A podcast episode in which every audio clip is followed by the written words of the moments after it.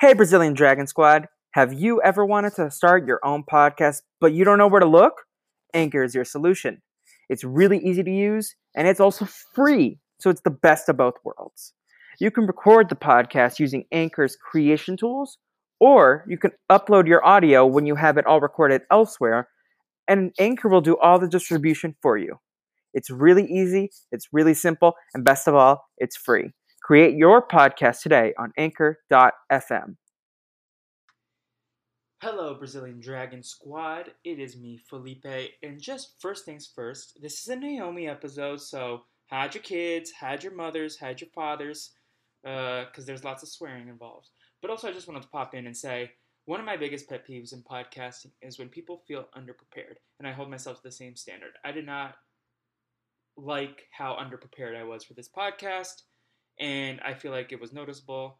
Thank you to Naomi and Matty G for carrying the podcast this week. Um, it's still a fun episode, so I'm not gonna edit a ton out. I'm gonna keep it mostly, uh, unless there was like actual editing issues. Uh, but we had a lot of fun. I just wanted to apologize for the lack of preparedness in my notes, and uh, because I do hold myself to that standard. Anyways, it's a lot of fun. I still hope you check it out. Uh, we talk about Max Keeble, which is a great movie. So take it away, theme song.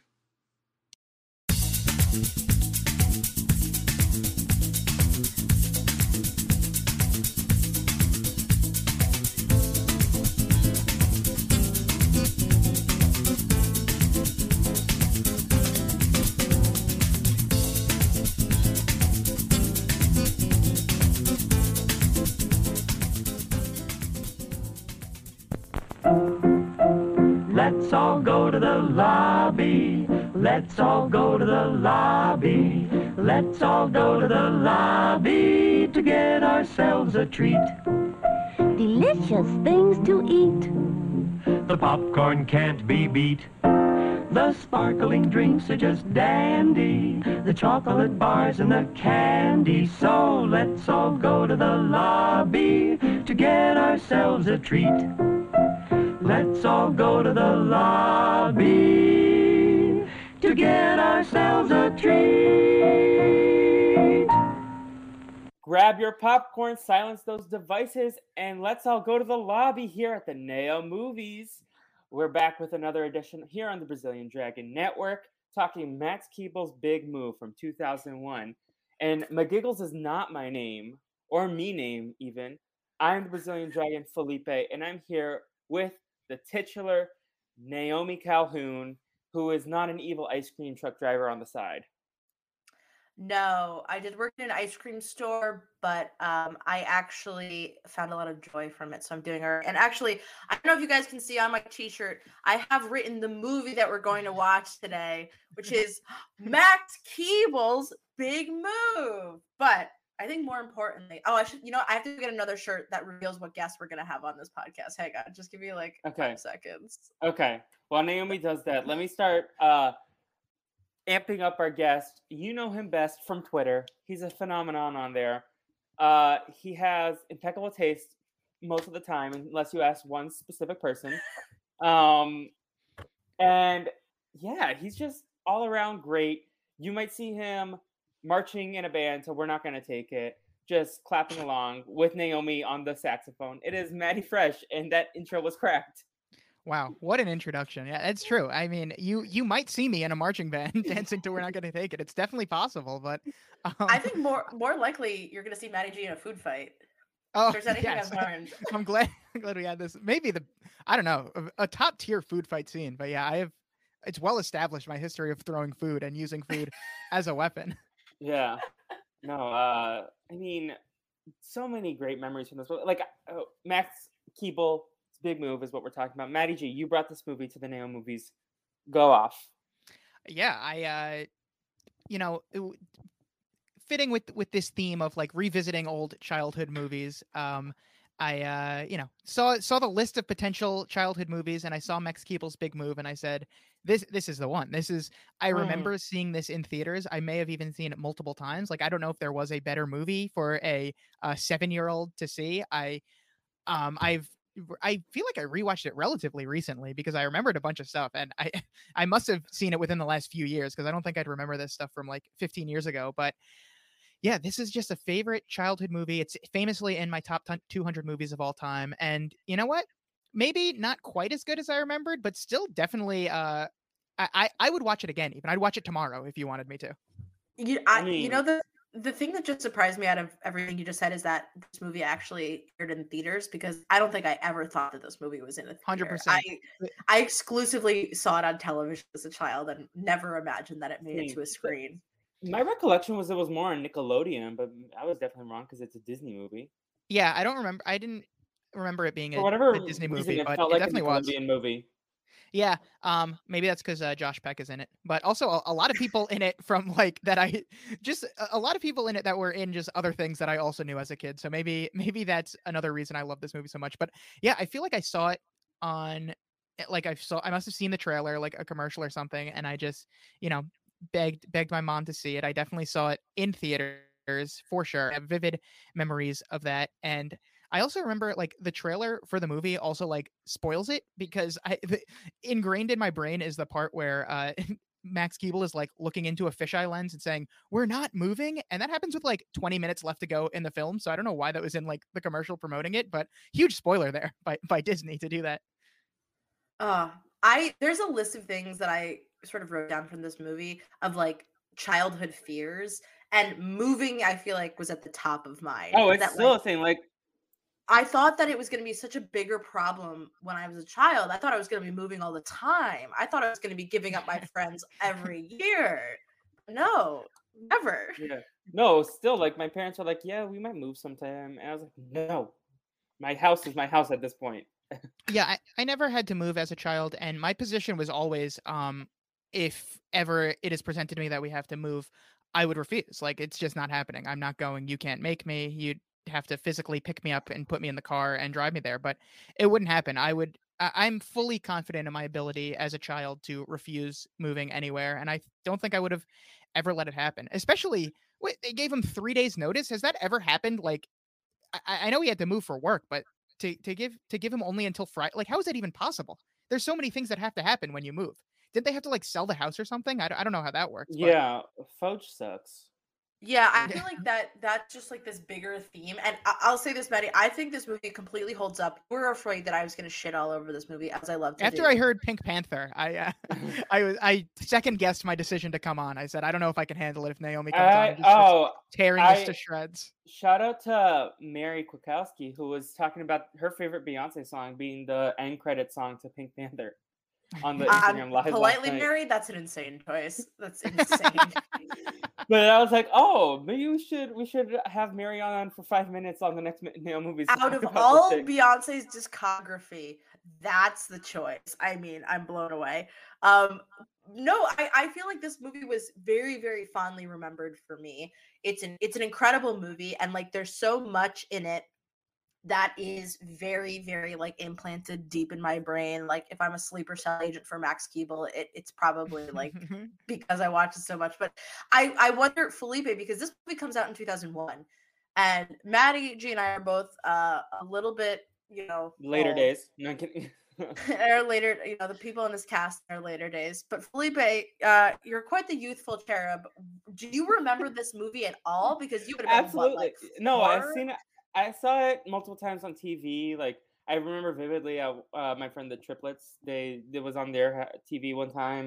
And we watched it. So like there were parts of this movie that I was like, oh yeah, I definitely remember this. Like robe in the glass cage. Uh, the the him with the flag or with the robe flag. Like there were a lot of robe sense memories. Uh, the food fight for sure is like classic. So I definitely great remembered a lot fight. of things. Like I couldn't have told you like the plot of the movie exactly going into the rewatch, but I remembered a lot of the visual like moments. Like that was something that stood out. There's not much to the plot, and like the, the plot doesn't even really get started till like a half hour into the movie. Like the first half hour is just like establishing Max Keeble. Like this kid, he's not like like, the most popular kid in the school, but he's definitely cool because everything he does is cool. I definitely wanted to be this kid. Like he, after seeing the movie for the first time, I went home and I said, "That's going to be me. I want to be in a movie about my life, just like that." But my name obviously wasn't cool enough. Like I'm, my name's not mm. Max Keeble. I can't, I can't like live up to That- that. oh, so. Well, yeah, Max of course Keeble is I- one of the coolest character names I've ever heard. One of the coolest character names. Also, I love that this kid is like two foot six. He really representing for the short kids. It was Yeah. I, like it was so important for me to have representation as a as a young kid like that because I I was I, I feel like I also was um two fully two feet shorter than everyone else in my classes, even uh, in first grade or second grade when this movie comes out. Um, So And- wait, like, have you seen the movie where he is uh full court miracle that I talked about recently? Uh, the, that he's a Orthodox school and he wants to play basketball. Oh, and- he's in full. Court. Wait, that's hi- that's him that's in that. yeah, that's him. okay. I was like, Because oh my god, it's Max Keeble when I first saw that. Because in my mind he was in he was in Home Alone three. He was in Max Keeble's Big Move, and then he disappeared off the face of the earth and was never in Oh, anything yeah, again. he- uh, uh, no, I didn't. I never realized that he was in. Alex D. Linz, as the actor, was in um, Full Court Miracle. Also, he's like f- apparently 14 in Full Court Miracle, which comes out two years after uh, Max Keeble, where he's probably like 11. I don't know. The the Alex That's some really that's some really good math there. I don't know. The Alex D. Age timeline is uh interesting. but yeah, so he's a really cool kid in the first, you know, half hour of the movie, and then he finds out he's moving, and then he really just, you know, turns it up a notch and becomes even cooler, and just like, you know, sticks it to the man all over the place, and that's pretty much, you know, the rest of the movie, and then he finds out he's not moving. Like all, all of the, uh, all of the action is really jam packed into that middle half hour or so, and that that's when we get a lot of the fun. Yeah. That's when we get, you know, he he finally figures out that I'm surprised. I'm all over the place here, but I'm surprised uh, the parents didn't feel the need to like tell the teachers like that he was moving because no one seems to know that uh, that he is going to be moving. Yeah, they only told on the Friday apparently, and then that's after they didn't even move. Like only um, what's her name? Rangoon. Rangoon, yes. How, how do you not know? They say the principal says her name like 50 times. They were really Which, proud of that. Jesus name. Well, Christ. I, let's the just principal needed to be drop kicked multiple times. he is such a delightfully stupid villain. I in a movie that has 15 villains, like he is he is a very good one. Well, It's I, I just want to jump Miller, back. right?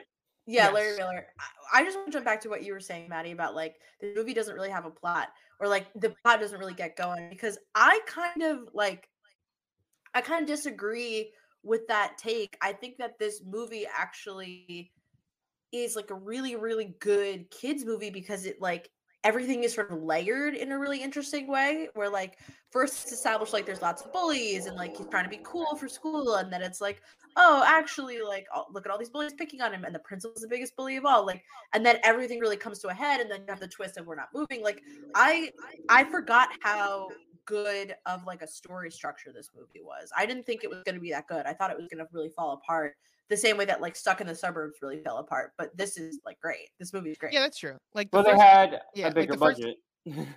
Probably. Well, the, like the first half hour is like a lot of setup, like like you said, where they Yeah. set up all the bullies there, they introduce all the characters, they really show what uh, Max Keeble's life is all about. The second half hour is like I'm moving, so now I'm gonna like cause you know I'm gonna stir shit up everywhere, and then the last you know 20 25 minutes or whatever are, I'm not moving, and now let's uh let's deal with now my friends also hate me as well, so let me let me win them back over.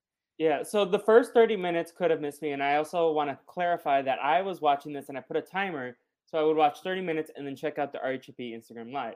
And then I, the third, first 30 minutes, I was like, ooh, I wonder what's happening over there. It's Mike Bloom and Kirsten. And then I the timer went off and I popped on. And Mike Bloom was shirtless, like in the tube top buff sort of thing. I was like, what the fuck did I miss? So then I went back and then I was like, oh, the movie picked up. So the first 30 minutes were a little slow for me.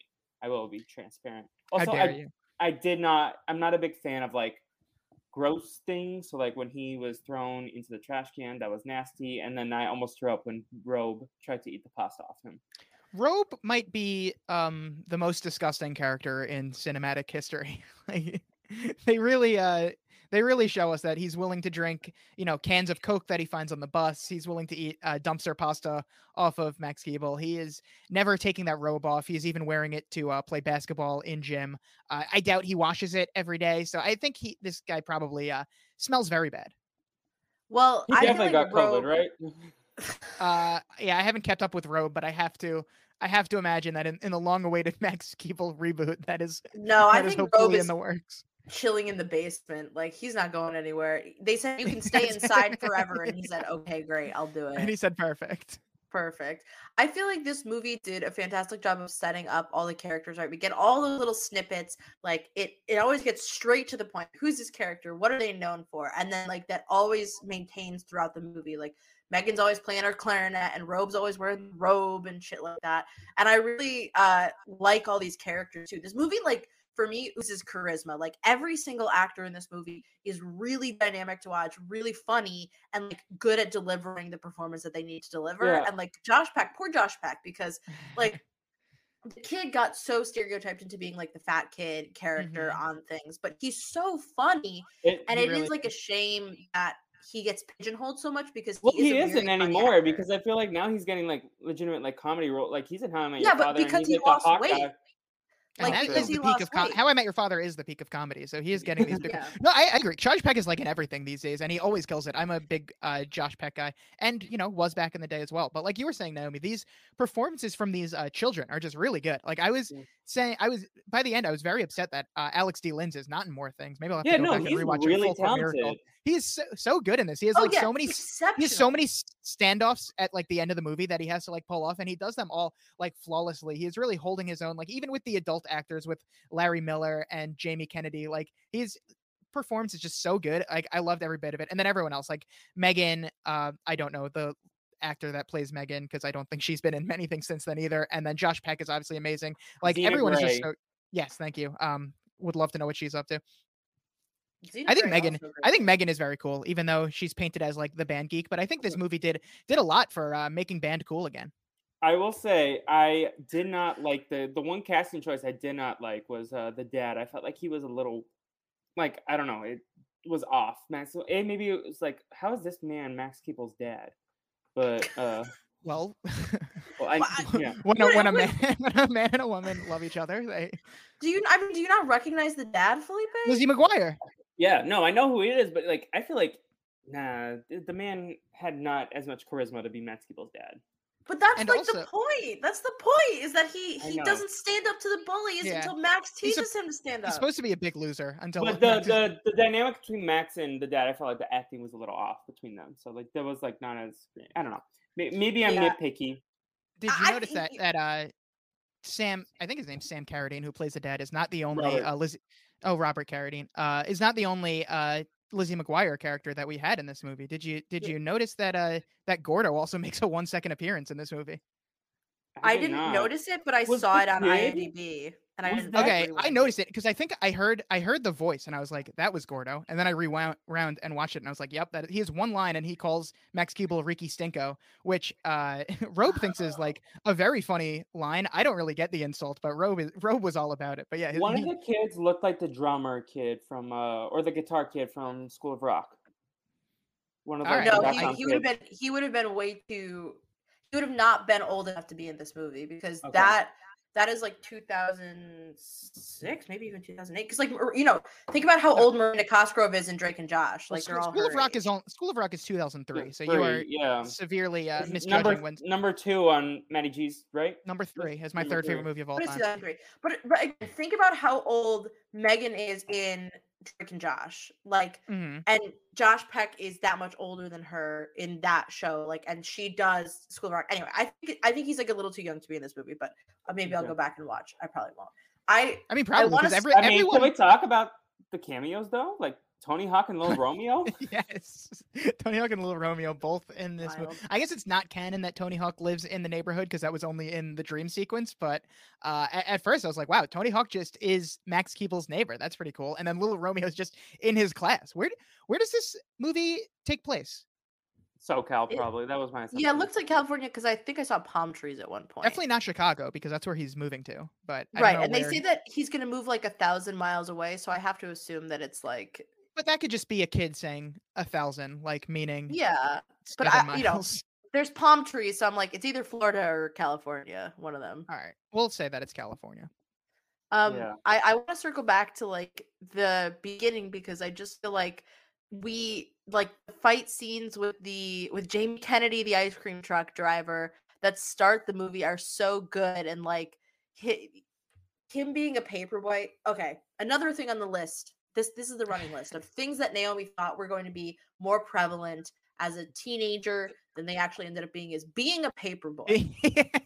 That's true. Who like I I read like Ramona and Beezus and stuff and like think someone's a paperboy in that book too. Like the paperboys were everywhere as a kid, I feel like. And I was like, oh yeah, maybe my brother will grow up and like deliver papers. Nobody gets the paper delivered. So there are no need for paperboys.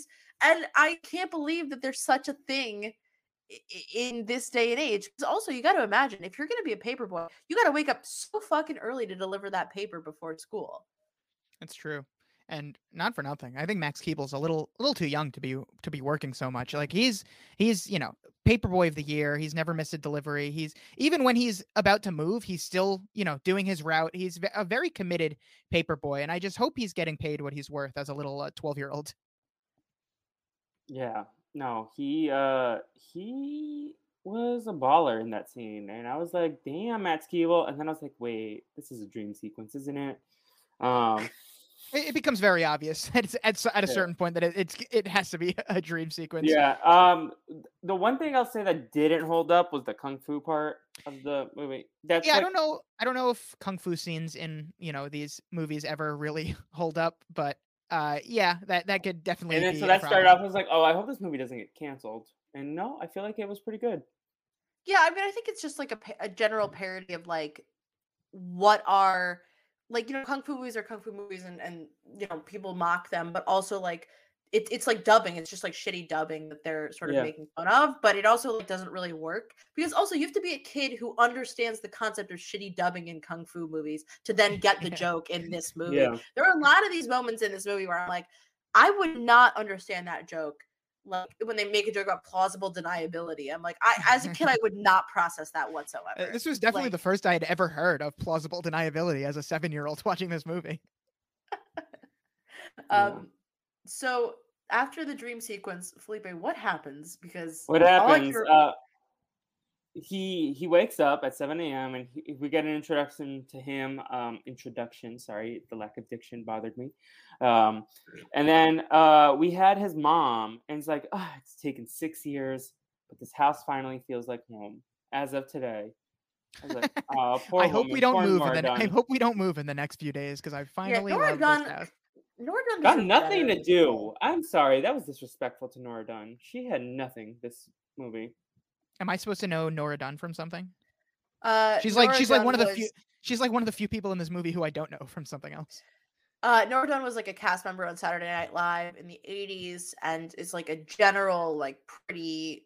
I don't want to say like famous, famous comedic actress, but like is like a is a pretty well known comedic actress, and like, um, it, it was just kind of crazy to me that like Yeah, she is well- like a comedian, and this role was like not very funny. Yeah, you definitely couldn't tell in this movie that she uh, Yeah. she is a gifted comedian.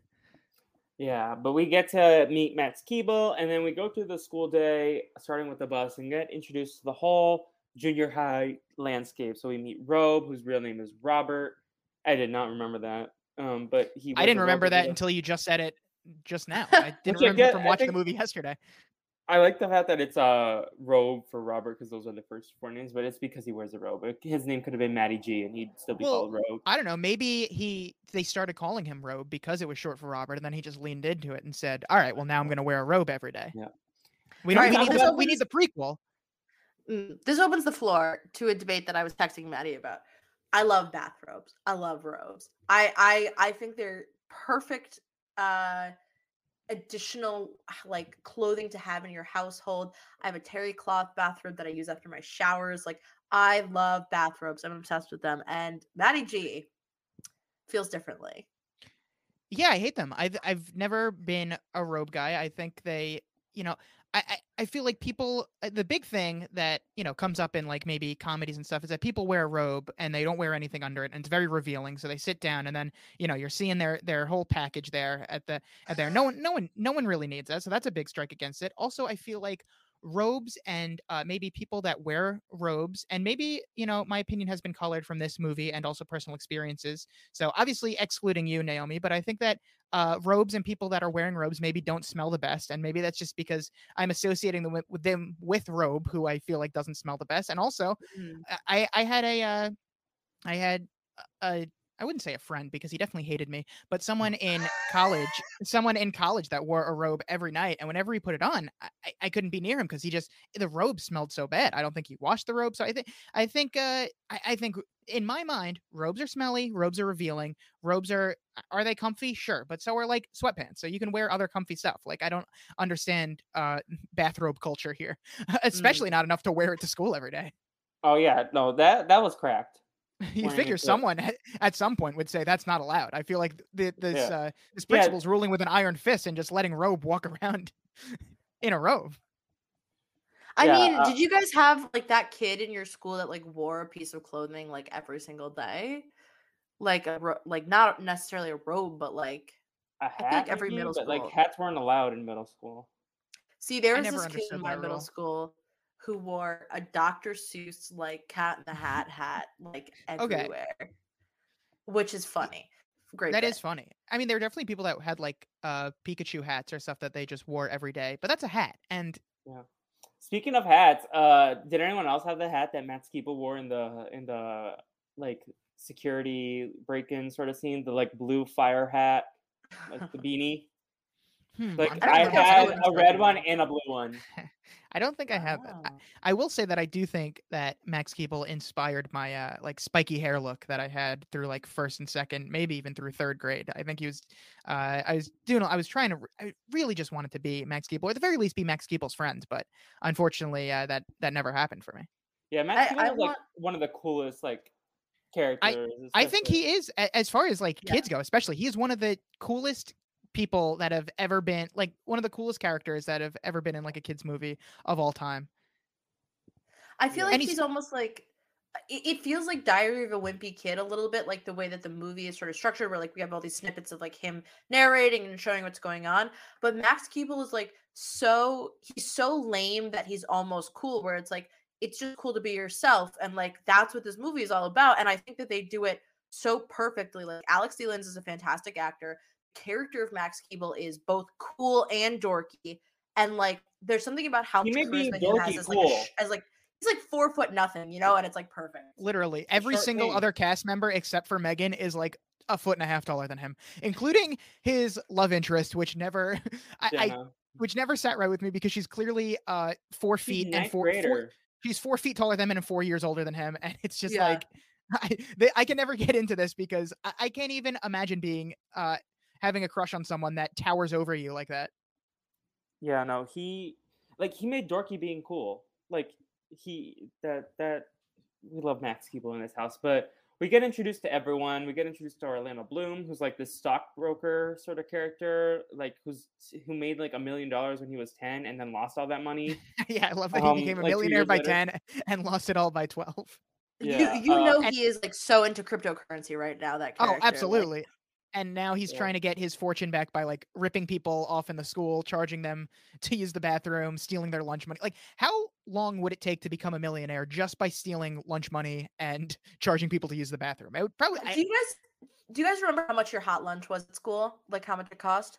Oh, uh, we had the ticket system, so like we would get tickets in the mail every couple months, and then like a ticket per day. Yeah, it was Um, tough It's like I- probably 250, What? 350, something like that. Yeah, for me, I did. I did. So pre- my my parents. I'm sorry, sorry, I'm so Matty. sorry, Matty, to interrupt. I need to understand how Please the do. fuck Okay, yeah, Felipe's y- hot lunch worked at school. So uh, my parents would pay like send a check in, and Yeah. then they would give us like tickets, and then your meal you had to give a ticket for your meal. So like they would like So the tickets it- got sent to your house. yeah, and then you have to bring a ticket each day. See, that's very stupid because How many? mine, ti- like, much like you, I had. Okay, you know, we need to get to the bottom of this still. Yes, Naomi, as, as I'm sorry. I'm sorry. No, no, keep going, were, keep going. Were you sent like a whole booklet of tickets? Yeah, Like yes, for the So year like- or for like the month? for like the quarter semester or whatever. and then- Okay. yeah, And it was like per like you had to send in a certain. Did, did they roll over? Like, could you after the court? Like, did they? I think so. Yeah. all right, all right, I'm done with this, Matty. Please go ahead. I don't honestly. Let me ask Yeah. my mom. Let me ask my mom. So Just like send that's her a that's text. definitely stupid. But I w- I am also going to not be able to answer Naomi's question because for me, I also had what they called a prepaid lunch, where my mom would send in a check, and then I had an account with like you know. I I think it was probably like fifty dollars at a time, so I would have like fifty dollars in my account, and I would just go up there and punch a number into a little system, Yeah. and then whatever they got would take it off. So I don't know how much I was actually spending on lunch because I was just punching in my number, and then eventually the cashier would be like, "Oh, by the way, you only have like a dollar left in your account. You might want to send in another check." Yeah, I mean, so Matty, that is what my school eventually adopted. First of all, hot lunch was about a dollar ten when I was a kid, and my number was oh nine eight nine six zero. Enter is what I would say in my head every time I put it into my I don't number. know how you can. I don't know how you can still remember that. I I don't know either. But uh like that was the system we had. You know, I would usually bring like a dollar and a dime to school, but like this kid is not and you know, I was in I was in elementary school from about like 2000 to like 2005. I don't know how this kid's making up that much money off of stealing like a dollar from children every day. He's to steal like so many dollars from so many children. But why wouldn't he just I know, invest it back in exactly, the stock market? Um, he seems to know what he's doing. I don't know. Maybe he doesn't. He just likes to use business terms, and then he's actually an idiot. You know how I would make money Uh, though. Eh, But I the would. teacher Uh, made money too. Like that's also a weird Yeah, element of like this. This school has like insider trading going on, and this brings me to another thing. Who the fuck? eh, If you're a child in 2001, do you know what the stock market is and how it works? Because I certainly didn't. I did not know until I was like Dobbs, 20. Dobbs does. He was. He learned. He, he learned. You know, in when he was single digit age. If you were a child under the age of ten, did you know what the stock market is? Right into this podcast. At And if you're if you're under ten right now and you know what the stock market is, please write in. We'd love to. and get some also tell us what the cost of a hot lunch was for you, and if you remember your but- login number. Okay, so the ticket thing happened, I think, through like mid middle school, and then they got the keypad system that you guys Okay. were talking about. Yeah, no, because I remember that Thank too. God they and got then- rid of those tickets. because then my parents would put in like money and then I would like ta- buy a cookie and they would get mad at me because they could check the account.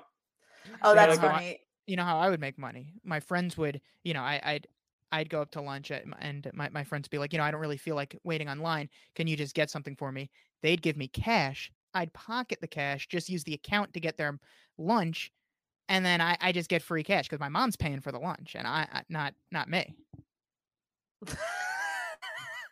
I'm an entrepreneur. That's See, I would just like I just knew to like steal like four quarters from my mom. I think cookies were like 75 cents at school. I would just like find four quarters or three quarters around my house and like go buy an ice cream bar in, in high school. Like, you know, like I, I Not only do you still remember your punch in number, but you remember the prices of every single item still on your cookies on were 75 cents. The the ice cream vending machine had like dollar to dollar 50. I think a dollar 50 was the cost of a um uh, drumstick cone because that was my favorite.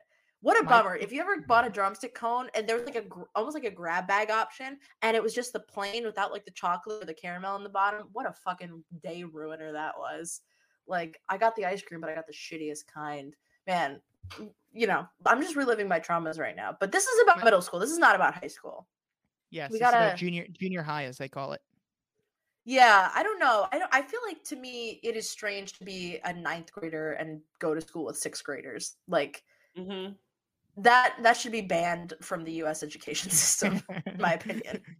Uh, no argument here. I don't, I don't- Get these adults Yeah. away from me. I'm glad that Max ends up uh, going for someone his own age by the end of the movie.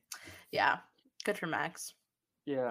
Uh, we also get uh, introduced to the principal, who's unhinged in his own way. He uh, really he's like Go Sports. Uh, he is trying to cut all these different budgets to build a stadium in the name of the superintendent, Mm-hmm. who uh, was this football star that he idolizes. Uh, he does this uh, morning announcements on a TV. Now, did y'all have TVs for morning announcements, or did you just have the intercom? Yeah, we. I just had an intercom. We didn't have uh, a TV set up like like that in every classroom, which just like turns on whenever he's a- about to start doing Yeah. an announcement. I don't know how he's mastered that technology, but that's pretty impressive. Well, you would I- think you'd master how to turn off the camera. Yeah, he really needs to learn how to turn off the camera. That's a problem for him throughout the movie. I I I actually did the morning announcements a couple times in middle school, but just like on the the microphone. Look Um, at you. I think I was probably promoting like the drum club production. What about band? in. So, Uh, for What do you mean? What about band? Did I do band? Yeah, on Yeah, the what morning about your band bands? What about concert? band? You're No, nobody was concert? promoting band concerts. What about man. band, That Naomi? shit was brutal to sit through. Uh, no, I, I don't want to. I look, my musicals were also brutal to sit through, but at least that was like, hey, we did like you know buy a ticket. Like band was just show up and like have fun watching these children squawk. Um, no, I, I I did the morning announce. I also did the morning announcements in high school once or twice, and that was on video. But we had like a very like uh nice studio that I think was part of like a bigger education system about communications and and like our school had a lot of remodeling done, but like video in middle school was like not I wonder if they have it now. I'm I would love to know if like middle schools have video announcements now. That just feels like too much. Like these middle schoolers don't care. Don't That's spend true. this money on them. Yeah, Yeah, well, yeah. Matty, Matty, we watch High School Musical, the musical, the series, and they have video announcements there Oh, yeah, on that show. yeah. And, And that's I'm like, their time to "This shine. Real? Yeah. Yeah, I don't like Naomi. You, you got to do the morning announcements. I, as a fifth grader, uh, was not the person who got to do the afternoon announcements, but I was the hall monitor. And as Ooh. one of my responsibilities as the hall monitor for the particular wing of the elementary school that I was in was that when the people that do the morning announcements when they're running late, I get to take over and do. So I was like the substitute afternoon announcement person. and every Oh. Day I would just- understudy? would Yeah, I would just pray. I would just pray that Nick and Allison were running late so that I would a- get to be me, my time to shine. I had it all down. Um, I, I still remember my lines really as the afternoon announcement person all these years later, much like Naomi remembers her punch in codes. Can I, get it. I I'm dying if- to hear it. I'm dying to hear it. yeah, if I had to get tapped in now to do the afternoon announcements, I think I get ready. All students with a note to pick up their younger brother or sister may do so at this time. All students with a note to pick up their younger brother or sister may do so at this time. How was that? That was the first one. That was that was the one I had to do most often because that was the You first really announcement got that the goes off. tone down. I feel Yeah, like. Yeah, that was at Like I really fifteen. felt like I was I was sitting in my classroom like oh my god when is school over I don't know how to tell time and like that came on you know yeah, I think that was at three fifteen. That's when that one came on. Yeah. Yeah. Um, uh, hall monitors were another thing that I thought were fictional in movies. I did Not not until have you hall monitors whatsoever Oh, except I was for teachers like the teachers would sit outside in high school sometimes and like just watch high traffic areas but like we did not have hall monitors no, no, no, no. I was leading all those kids to their buses every day. Yeah. It- uh, I- they were a line, a line of first graders were just following me outside, and I was pointing them to their bus. the Pied Piper exactly. um the last I- person we meet. Oh, go ahead, Naomi. I wanted to I wanted to ask about um one thing with the principal, which is like is is Larry Miller as iconic to you? I, I guess I want to just talk about Larry Miller for a second because he's such an iconic character actor, especially still on Disney, recognizable. Recognizable. in general. Like he's yeah. So he was first of all he's in the Princess Diaries, which I think everybody kind of Mhm. knows. Um, he was in even Stevens as well, wasn't he? The principal. No. Or that's a Raven. I can't remember which show he's in. Hang on, let's look at Larry Miller. Larry Miller's in everything basically.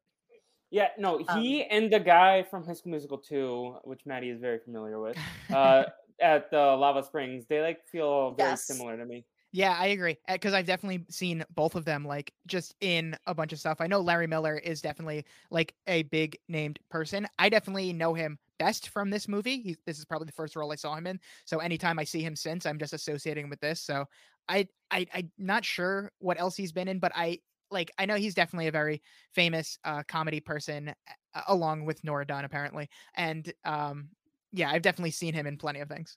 Y'all want to hear uh, the d- Wikipedia description of his character?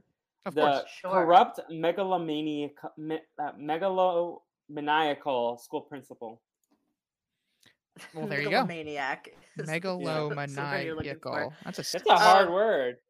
Well, so he, w- the principal is like wants to become the superintendent. Now, this is also something I didn't really remember, like why the principal was a bad guy, but like this is great character motivation. Normally, it's just like, oh, it's an evil teacher, it's an evil principal. Like he has Mhm. very set goals. He wants to become the principal. He does not want anybody to screw up the superintendent visit that's coming, and he will not tolerate any BS. And like it's perfect. And then Max gets beaten up by the bully, and so like the, like all of the I feel like this is like watching dominoes fall over and constantly fall over because it's It's like it's all meme, really well like- set up.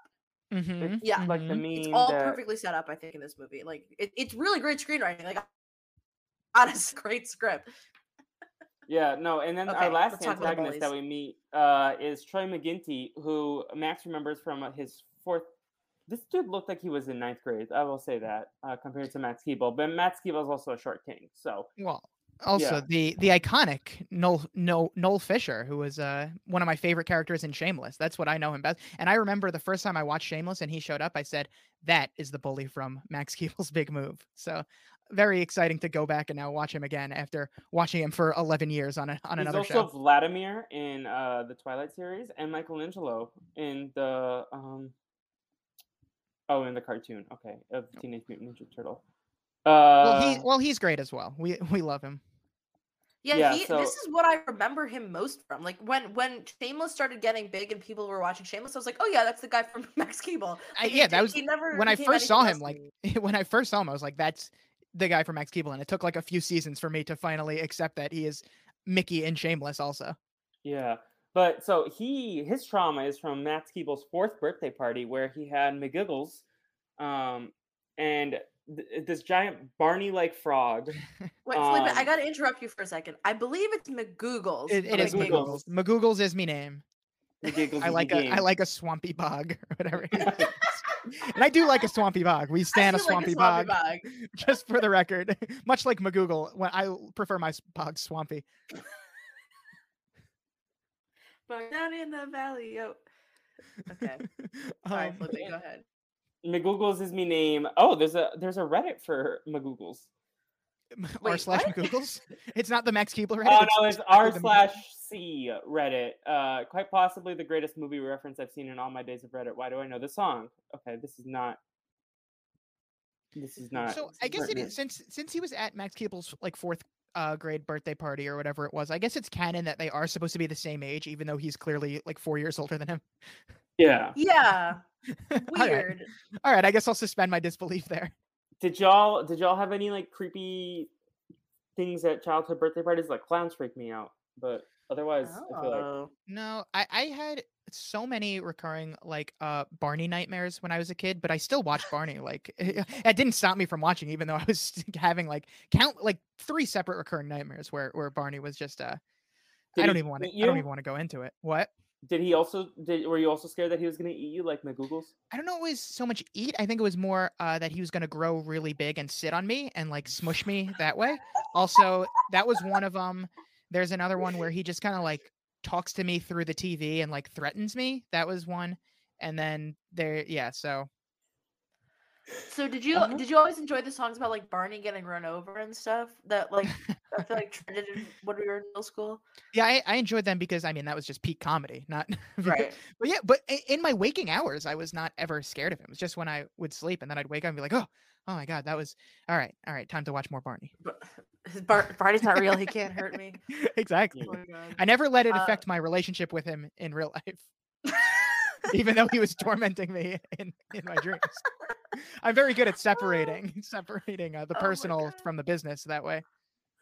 What about Um, you, I Nan? Did you have any? I was really trauma? um so when I was a kid, we I had two uh best of Disney CDs, which had like a lot of Oh. various songs on it. And I fucking hated Poor Unfortunate Souls. Well, that movie, that song still of me. scares me today. Sometimes I'm trying to go to bed and that comes on the Spotify playlist. I'm like, oh, Right. no. So I'm putting I don't know why my parents would do this, put the CD on as I'm falling asleep to this music, but then Poor Unfortunate Souls would come on and I wouldn't want to fall asleep because I was so scared. I was like, fuck no. Um yeah, I really hated Poor Unfor- Oh, you know what? Okay. I mean the biggest trauma I had as a child was I accidentally watched a music video on MTV once. I was probably like eight or nine. And in the music video, these women uh try get a man I, I think it's like a i think it's a rap music video and i think it's something about a man eater and these women get a man to come up to their car they drag him into the car and then they throw his bones out of the car like they've eaten him and i saw that as a kid and i was just like i had pure nightmares for weeks about it and i like couldn't tell my mom because i couldn't tell my mom that i was watching mtv and it's just like You heard the it here Trap. There was first. nothing, there's nothing you could do. You heard it here I've first. always tried to find that Naomi is afraid of feminism. Wow. uh I- i'm gonna look i'm gonna try and find this while Uh, I also had nightmares to the Thriller music video. Um, so I was not really watching that as a as a child, nor as an adult, really. So I uh, Hmm. Definitely uh, can't relate. when I was a youngin, that music really creeped me out. Um, and then uh, yeah, no, I I don't know why I wanted to go on a tangent. So I had the tapes, not even the CDs in the car, the like tapes for the Disney songs that Naomi was referencing. And then Oh, side love A it. was the instrumental. No, side side A was the vocals, and then side B was the instrumental track only. Uh, I love- I have to disagree here. I don't think those are the same thing. I had two CDs that were the best of Disney Volume One and the best of Disney Volume Two. It was like the electronic. There was a a, a mainstream par- electronic parade song on there. There was like the. oh, I Tiki definitely Room, know what you're talking. Was it like a blue CD with a Mickey Mouse ears? Or And then, and then a pink CD with Mickey Mouse here. Yes, correct. Yeah, okay. I definitely had a lot of like Radio Disney CDs where it was just the best Mhm. of Radio Disney. I had so many of those. Those I grew up on. Kidz Bop I grew up on. I Kidz Bop is like I remember ha- having those first three cassette tapes of the original Kidz Bop. And still, when like certain songs come on, like I hear certain songs, I'll be like, that song was on the original Kidz Bop. I was introduced to so much music through that. Speaking of Like Kidz Bop is still putting out great music. Did you hear the uh, water Call, me by, bottle the Call Me by Your Name Kids Bop version? um, I heard, I heard, um, WAP about a water bottle. Oh my god. yeah, but I heard the other that's one that really was good. like, I like, uh, like waffles and something, or you know, like they did like it's they did so funny- second WAP parody. it's so funny when they have to, when they choose songs where they have to literally change every single word to the song, but just like keep the melody the same.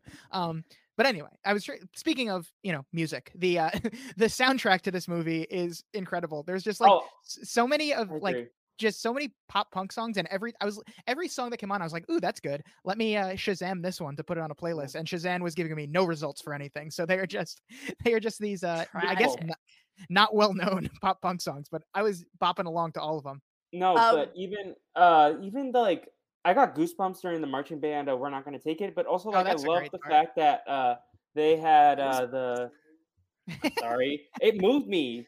Naomi's Listen, a hater. It no no no that was a strangely emotional scene I I actually Oh, have to you're agree out, with you're I have, your no no no I. I have to I have to agree with Felipe that is a, that is an emotional scene Yeah. Um. And then uh oh the Britney Spears uh the intro that they That- probably that's- had very little rights to, so they just kept playing that one. They just part. kept playing the instrumental. I think they blew their music budget on the uh, two second instrumental to that song, and that's why they couldn't afford any other like well known tracks to put in the movie. Yeah. Um, but yeah, so McGoogles, eh, we get introduced to them, and we see in the flashback that he thinks that McGoogles ate Max Keeble's dad. I mean, I Oh. see why. Max Keeble's dad was in McGoogles. Yeah. What is But his again, job like, another- exactly? Sorry. Say that go again? ahead.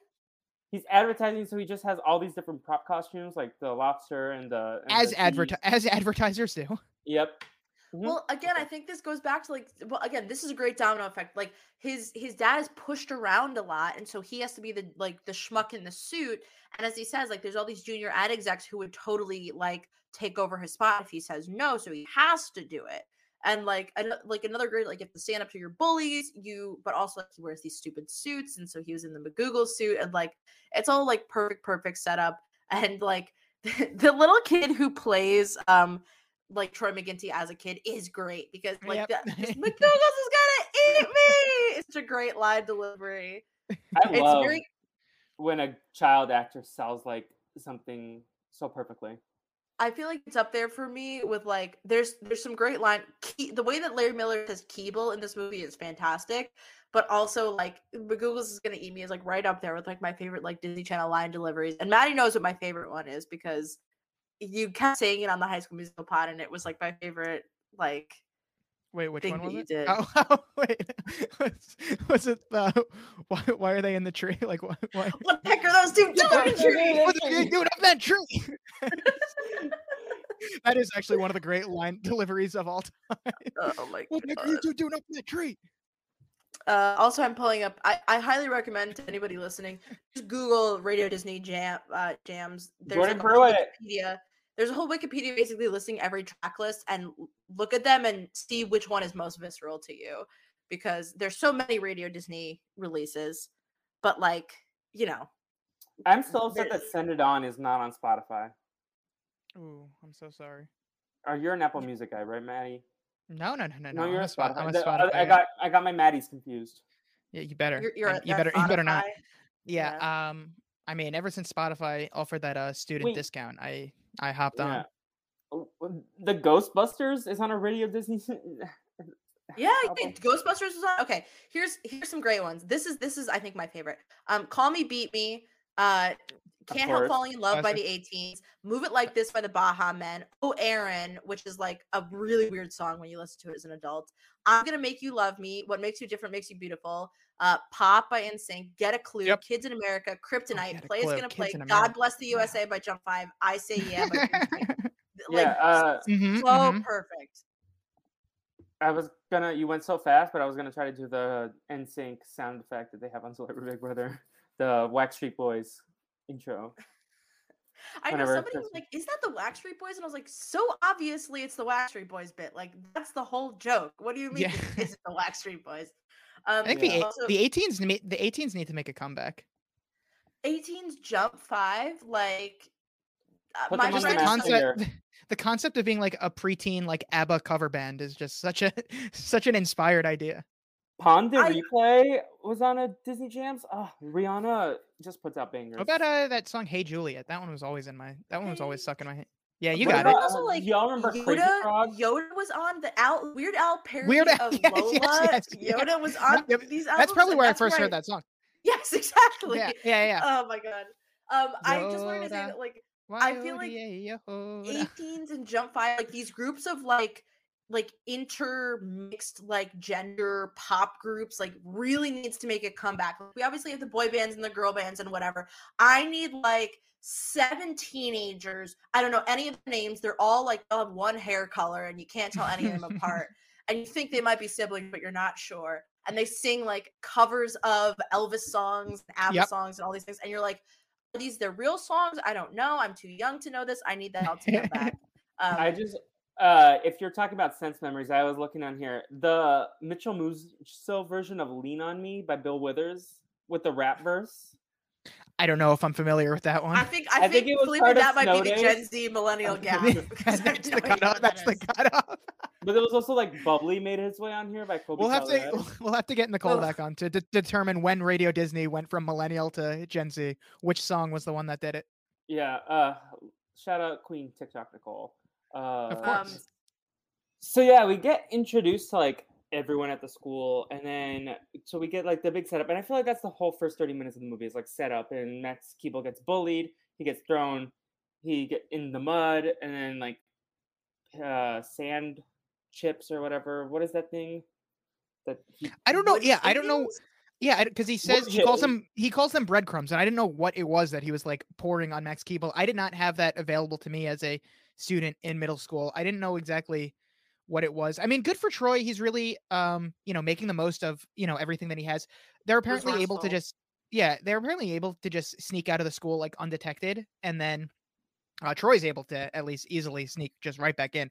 But I, I guess since everyone's in the assembly, they don't really notice uh, that the two of them are missing. But yeah, he you know throws him in the mud. He gets all those wood shavings on him, and he then he throws him in the most disgusting dumpster of all time. And I feel like Max really had to like roll around in there for that all that stuff to get like so stuck on him, like it ultimately does. I mean, he probably just like Troy picked him up and threw him back in, and like kept doing that for a couple times, probably to like make it all stick. Yeah, I guess I- so. It's too bad the sprinklers weren't on before he went back into the assembly. Yeah. Something I forgot to mention earlier is that thank you, Max Keeble, for bassoonist representation. Um, Mm. It's really it's so important to me when I was a child to to see bassoons represented in media. So thank you, Max Keeble. And he wanted to Um, quit. He wanted to quit in this movie. Like a little bitch. I I can't believe. I mean, I can it. relate. I I quit band after sixth grade. Um, What was your instrument? No, no, hang on, Trump- Matty. Ah, mm, I was gonna say my my my skill in life is that I can guess what people played in Well, school. Retroactively, Okay, were you what did going, I were you go, were you school? going I to was say going to guess a brass instrument, absolutely. Because Okay. here's like here's you know knowing you and knowing that you quit, I feel like you would have picked something that was like sort of bigger, right? You would have picked a saxophone or a trombone or a trumpet, right? That's there. There's a certain vibe that people have, and they're definitely going to play one of those instruments. And I feel like you just have trumpet player energy. Um, I think trombone is like I don't know that you would have wanted to play something that big. No, definitely not. And saxophone, He's a short feel king. he wants something relatable. Yeah, saxophone's too cool for me. I would never be able to be cool enough to play the saxophone. Naomi was- played saxophone. What are you talking about? No, sorry. Wow, um, the, nothing nothing cooler than a saxophone solo, to be honest. But yeah, I was really good I've in fourth. I was really good in fourth and fifth grade. My saxophone solos. Yeah. And that was real that was really cool i i really love that video you were an all-star i was really good in fourth and fifth grade at the trumpet and i Good for you. it's my conspiracy theory that i would have made all lindy in fifth grade because i was clearly the best my my band teacher was always remarking how how incredible it was that i was so ahead of everyone else but i think he turned against me when i made a uh, to me as a fifth grader it was a very funny joke but he i guess uh disagreed and uh, i think joke? from from god i don't even want to repeat it live on a podcast here. We might have to say that for for for off pod. It was definitely uh man it was definitely some dark humor for a fifth grader so i understand why he was uh, unhappy with it but i think uh that is that's why ultimately i didn't make it. Then i revolted and then in sixth grade didn't even bother to learn everything. I was really just like moving my fingers along to the to the tune and then then then shortly after that i quit. Naomi, can you guess my instrument from middle school Um. or in elementary school too? Yeah, yeah, yeah, I can. I can. Look, I can. Now, Felipe, the problem is I can't tell if you would have been forced to play a string instrument by your parents or not. Because I don't think you would have necessarily chosen a string instrument. My first initial guess is clarinet, honestly.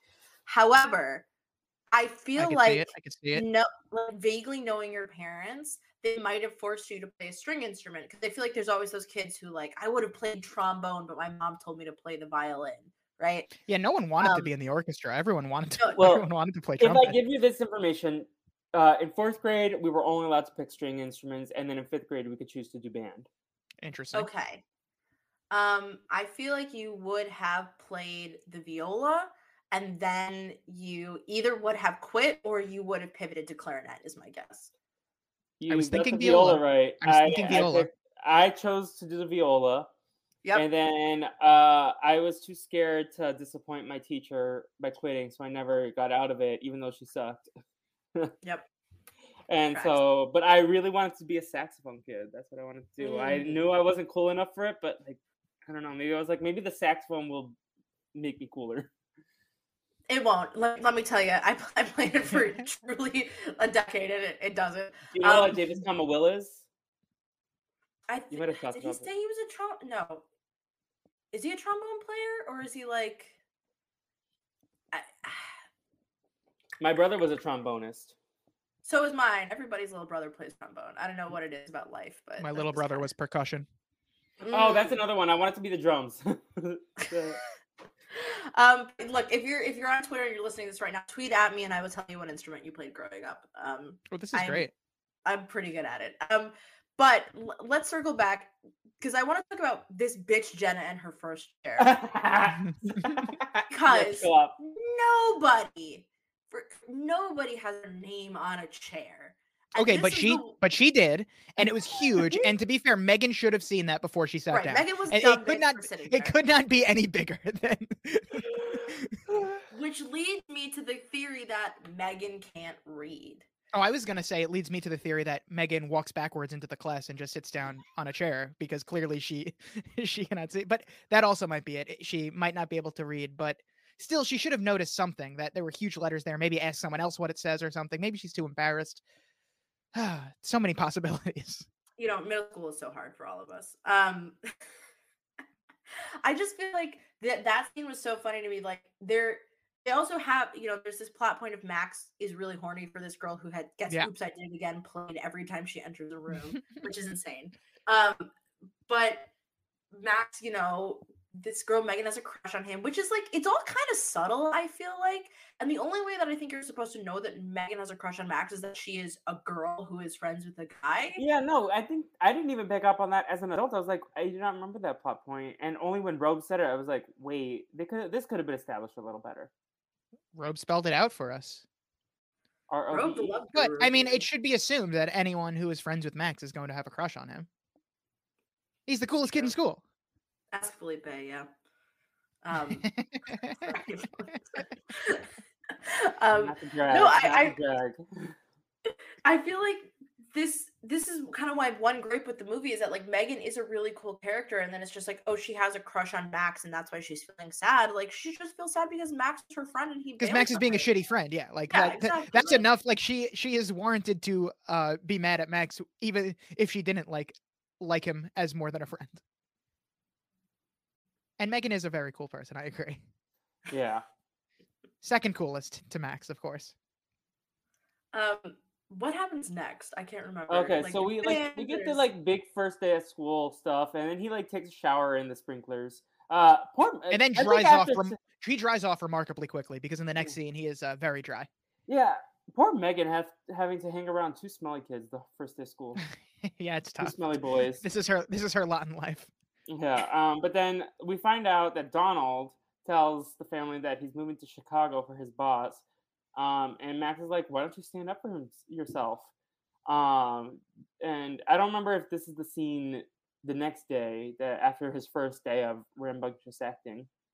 Um, but he goes to school the next day, and uh, he gets a swirly by Troy McGinty for standing up to Robe, or when Robe is encased in a glass cage, which was a very the fuck was that? Also, also a uh, getting a swirly, also a staple of these like kids movies Yes. that, uh, to my That knowledge, my never, to my knowledge, never actually happened in uh, in real life. I'm But still waiting, that, yeah. still waiting to give. or Naomi, that's on my, my, first swirly. childhood trauma list. That never happened.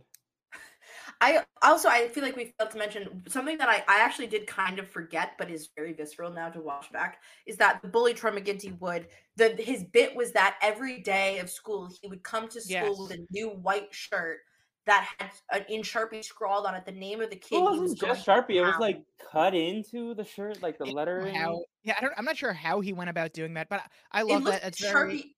black Sharpie with red highlights. Like he had like a mm. color scheme going. That's so know? extra. It's so dramatic. I love it. I love the theatrics of it. I'd love to see Troy McGinty's closet. It's just like a bunch of plain white tees with different names on them. Probably one Hey for like every, Delilah. every s- yeah for maybe one for every student in the school he just has that's the only thing in his class does he man i guess so many questions does he only wear the shirt with the victim once and then he gets rid of it or does he Well, like he had make- multiple different Max Keeble shirts. He had like Max Keeble and Friends and Max Keeble only. Uh, does he save it for if they become a victim again there's so many questions if we could get troy on the pod i think there's so many questions we could ask him about his, his process Fisher's DMs and be like, "We don't want to talk to you about Mickey. We want to talk to you about Troy McGinty and McGoogles." I bet he'd be about that I think Yeah. I think- think that um what what Naomi, you're what the is- manager for all of us. Please do that. what is said is that Troy McGinty's going to beat up a new kid every day. So first day is Max Keeble, and then the second day is Freak with the robe, which also feels like kind of rude. Um, Freak with but- Not a Robe. rude. He is a freak with a robe. I know, but like you don't have to say it like that. And then he traps in a. he's a thing where, like, bully could have died. Like honestly. Whoa, in what is world. that glass cage why is there just like a glass cage in the middle the of the stadium. hallway? It's like the trophy cage. so he cleared the trophies out and put and put robe in Yeah. and no one was if the willing trophies were there. and no one was willing to open the door except for Max. Well, these teachers suck. Oh, they they have no, it's it is the wild west at that school. There are no no oh, rules, yeah. no regulations. The teachers have no power. They cannot do anything. They don't care that the bullies are literally running the school. They're asking them for stock tips instead of like controlling the situation there. No no one cares. No one is asking Max why he got pushed in a dumpster before walking into the assembly. It is it is lawless at that school. It is insane. One of my notes is: Are there only hot teachers in the school? They should be. Oh my god, arrested. mine too. Larry They- Miller we- is not hot. I'm sorry. No, th- We- but he's the principal, Felipe.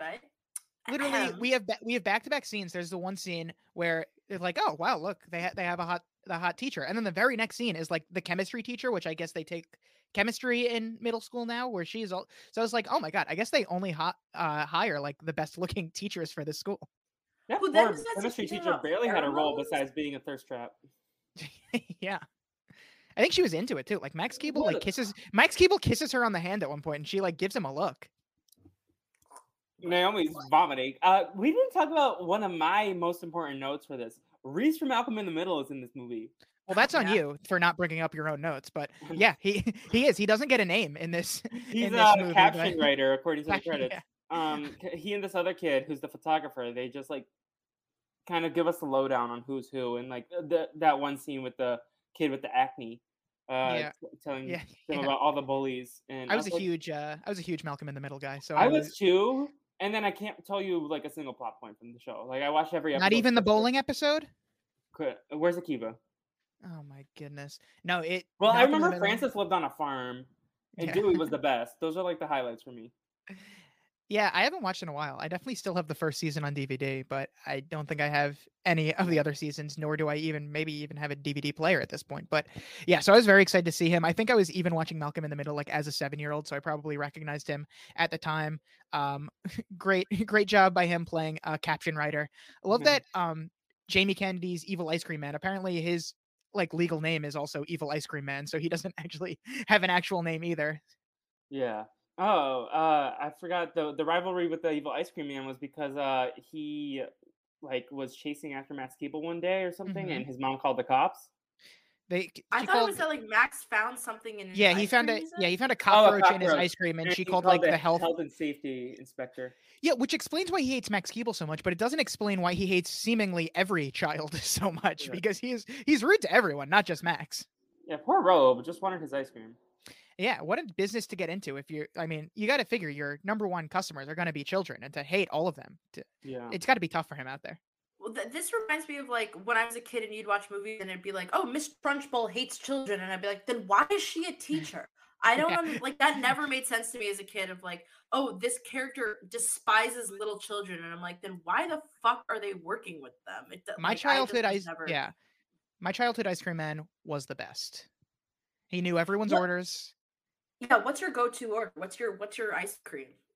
I well, usually so just was it a I- scooper ice cream truck for you, or was it like the popsicles and all that shit? Uh, you, I mean, we definitely did have like a, a Mr. Softy, but the, the guy I'm thinking of, Mo, uh, fame. Hey, my my ice cream guy's name was Mo. Wow, that just must be the name you uh, you give yourself when you get into the ice cream business. Yeah. But yeah, that was mostly just uh, the popsicles, um, and like candies and everything. I don't know. I was always just getting Mountain Dew, so he knew as soon as I got up there to slide a Mountain Dew my way, and I'd and I'd you were hand only getting Mountain Dew from the ice cream man? Um, I'm sure I was getting other stuff at times, but my my my usual like my regular order was a Mountain Dew. So if I was getting something else, I would get that, but there would also be a Mountain Dew every single Yeah. time. So, So and I, like remember I- that the Mountain Dews were a dollar. That price I do remember. Yeah.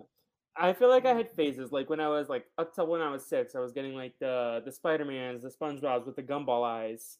Um, Yeah, I was big into the SpongeBob. I was big into the SpongeBob popsicle yeah, and, then- Sonic. Sonic was a big one. Ooh, Sonic was Oh, a, they had uh one of the Powerpuff Girls also. Um, Mm-hmm, yeah, they had bubbles. Bubbles. Yeah. Yeah, and then they uh then later on I got into like there was my the scooper like the cookies and cream one, the Screamer, I think it was called Scream uh ice cream. the blue Oh, bunnies, yeah. like the cups. And then later on I got into like the choco taco, uh the rocket pops. Damn. Dude, if like some dessert place made like an adult Choco Taco, just like bigger and like even better, I would lose my fucking shit. Um, Send me I- I was- tacos, everyone. I was a, I was a spr- I was a sprinkler girl. Do you remember sprinklers? They're basically like you know the the inside vanilla, outside covered in chocolate, but then also had like the round little sprinkles all over. Oh yeah, I like I like the chocolate eclair ones. That like were kinda Oh, like those are the strawberry the shortcake, strawberry shortcake eclair jinx. pops. Naomi, Mm. Naomi, Naomi. for- If Jacob Redman's listening. He's not. Yeah, Um, I uh, I definitely just kept it simple with the popsicles. I don't even know what you guys are talking about. So Yeah. Also, Felipe, I'm not following those stupid fucking rules of shutting up. So, it's, well, no, I, I know you hadn't aren't, but name- I Uh. don't want you to have bad luck because I know Jacob will be listening potentially if he does. what is it? What are we even referencing right now? I'm so lost. Okay, so this motherfucker, as we know, Jacob Redman loves to do this thing where he, it's like if you s- if when you jinx someone, what he does is you can't talk until you say their name. Oh, yeah, I've- times. I so I've I've uh, I've witnessed this uh Yeah, this in action. I've witnessed at Jacob bar. get Yeah. jinxed, and and he is the type of person that would uh, definitely follow this rule, no matter what. So Yeah, uh, I will not, and I don't care if something bad happens to me. Enough is bad has happened to me already. That what what's one more? Um, no, I feel like this is like the ice cream man is an iconic evil villain, and I know that Mhm. that seems kind of crazy because it's like who really remembers this movie? But like, imagine getting chased by an ice cream truck as a kid. Like that's so terrifying for some reason. Like the guy who you love who gives you ice cream is actually a bad person and wants to run you over. so, so of the uh of the four main villains of this movie, would you rank Evil Ice Cream Man as number one villain? Yeah, because he's trying to commit vehicular manslaughter. Everybody else is just trying to like. Well, so is so is uh Mr. Larry Tate, not Mr. Larry Tate. What's his fake? Mr. I'm Jing- sorry. I'm sorry. What'd you just call him? Mr. Larry Tate. That's the guy from uh, Wizards of Waverly Place. Now, Mr. Gin- Mr. Jindraike. Jindraike. Mr. Jindraike. Oh, by the end of the movie, uh, Jindraike has just become so unhinged and so extra. It's very, it's very comical. That but- man was and by the evil to animals, and I can't forgive that. Like children, Naomi would kick a child if she was bothered, but uh animals, no, you don't hurt them. I can that that reminds me of just the community line of like, I can excuse the racism, but I draw the line at animal cruelty. You can excuse excuse racism? I mean, Naomi has said on the What You Doing podcast that she would drop kick Susie to Mars and hit her with a scooter. Yeah, but that's like a fictional child. Like I would, it would take a lot for me to want to actually drop kick a real child. But like, thing is, yeah, I I mean, I'll, animals s- are I'll say it. I would never drop kick a child, and that's just a, a stance that I'm willing to take on this. Uh, Very brave can't- of you. I can't make those claims. hold me to that. If you ever see me drop kick a child, please hold me accountable. yes. Uh, you know, Um. So yeah. So Max Keeble realizes we're like an hour fifteen into this recap, and we have barely touched the plot. All right, let's speed Uh, it along. Here we go. uh, lightning round. Yeah. So Max Keeble's like, "Oh, I got swirlied," and then the teacher's giving him shit. So then he's like, yeah, they don't give a shit. "Yeah, they're like a thousand word essay by No. Friday." He's like, 2000. 2000, Okay, which is like eight pages or so. also that's like handwritten at this point because or because Max Keeble is not rich enough to have a typewriter. yeah, we were, wait, rich enough to have a type Felipe. It's 2001. What year do you? What year do you think Wait, this movie? I thought you were gonna say he's place? not rich enough to have a computer, but you said typewriter. It's a typewriter to see a reaction. A computer. I don't know. That seems like Oh, a. okay, It seems like you're you're walking that back now. I don't know. Mm-hmm. Um, no, but he also so because Max Keeble is apparently gonna move, he decides that he will be bad, which honestly, good for him. His idea is like, I'll take all, I'll cause all this shit, I'll stir up all these problems, and then I'll fuck off, and like they can't do anything about it. We Exactly. Yeah, I love how he kicked the globe. That looked fun, and then jumped on the desk. And then he, you know, he gets his friends to help him and says that they'll have famously, you know, they'll have plau- plausible deniability, but it ends up they just don't have plausible deniability, and They, they, don't end up because knows end up- Keeble has two fucking Yeah. friends. 'cause he's a loser. they end up, you know, having to take all that shit anyway at the end. So I sucks that they weren't able to see that one coming, but uh, Yeah. is fun for the three days uh, before Yeah. before that happens. Yeah, so he has to write an eight thousand word essay by the end of the week. Uh, That's crazy. He also, he also uh, breaks the coil off the ice cream truck man's uh, car, so it can't cool the ice cream, and they will all melt. Max He- is smart. Like it's very Yeah. impressive that he's able to put these pieces together. Like I would not know to break the coil of an ice cream truck in order to, a- and, I mean, you know, and by the end, by the end of the movie, he's like operating, you know, vehicles and lifting up ice cream trucks and Yeah. uh, riding ostriches. Like there's nothing Yeah. uh, Max Keeble cannot do. Yeah. So he also realizes that the principal wants to tear down the animal shelter that he loves uh, to build a stupid football stadium that's like giant for no reason. Uh, so then he also they learn about pheromones in class one day, Naturally, which I don't think pheromones work like this, but whatever. Um, Pheromones I don't never- work like this, and also it is like day two of school. Like, let us not forget that school has just started, and the teacher's like, famously, this is the first week of school. "Here's a lesson for you: pheromones." Like, we have not even talked about like. i mean, she saw all those horny boys or and was like, maybe they're We're- smelling my pheromones. We're gonna skip syllabus week and we're just gonna get right to the good stuff. Boy, they. This teacher needs to go to horny jail. Absolutely. she needs to, the middle school boys need to go to horny jail too. Well, I like think that's Middle school boys are just she gonna needs be to go to jail for naturally horny. making them too horny. Like that's Oh, like- are you gonna blame the No. woman? That's very anti-feminist yes. of you. No, no, no. We are blaming the woman because she was uh she was absolutely she was like intentionally seductive in that in that class. She look at what she's wearing, a lab coat. No, I mean like, she was she's like, let me bust out pheromones. First of all, if you work in a middle school, everybody knows how horny teenage boys are. And like if your idea of a lesson is to be like, oh, it attracts the opposite sex. Fuck you. Yeah, That's And the way she says it, cra- crazy. It's insane. I don't. be arrested. This teacher I'm not even arrested. convinced. I'm not even convinced she's actually a teacher. This is someone that has snuck onto school premises with. Who is this actress though? Like, I want to know her name. I, I don't know anything about her. Like, what's she Um, been in after? Uh, I, I she don't was know. not recognizable. Actually, one of the few faces because Principal Belding, right, is the Yes, band yes. teacher. Yes, he graduated from Saved by the Bell School of being a principal there to uh, become the music teacher at this school.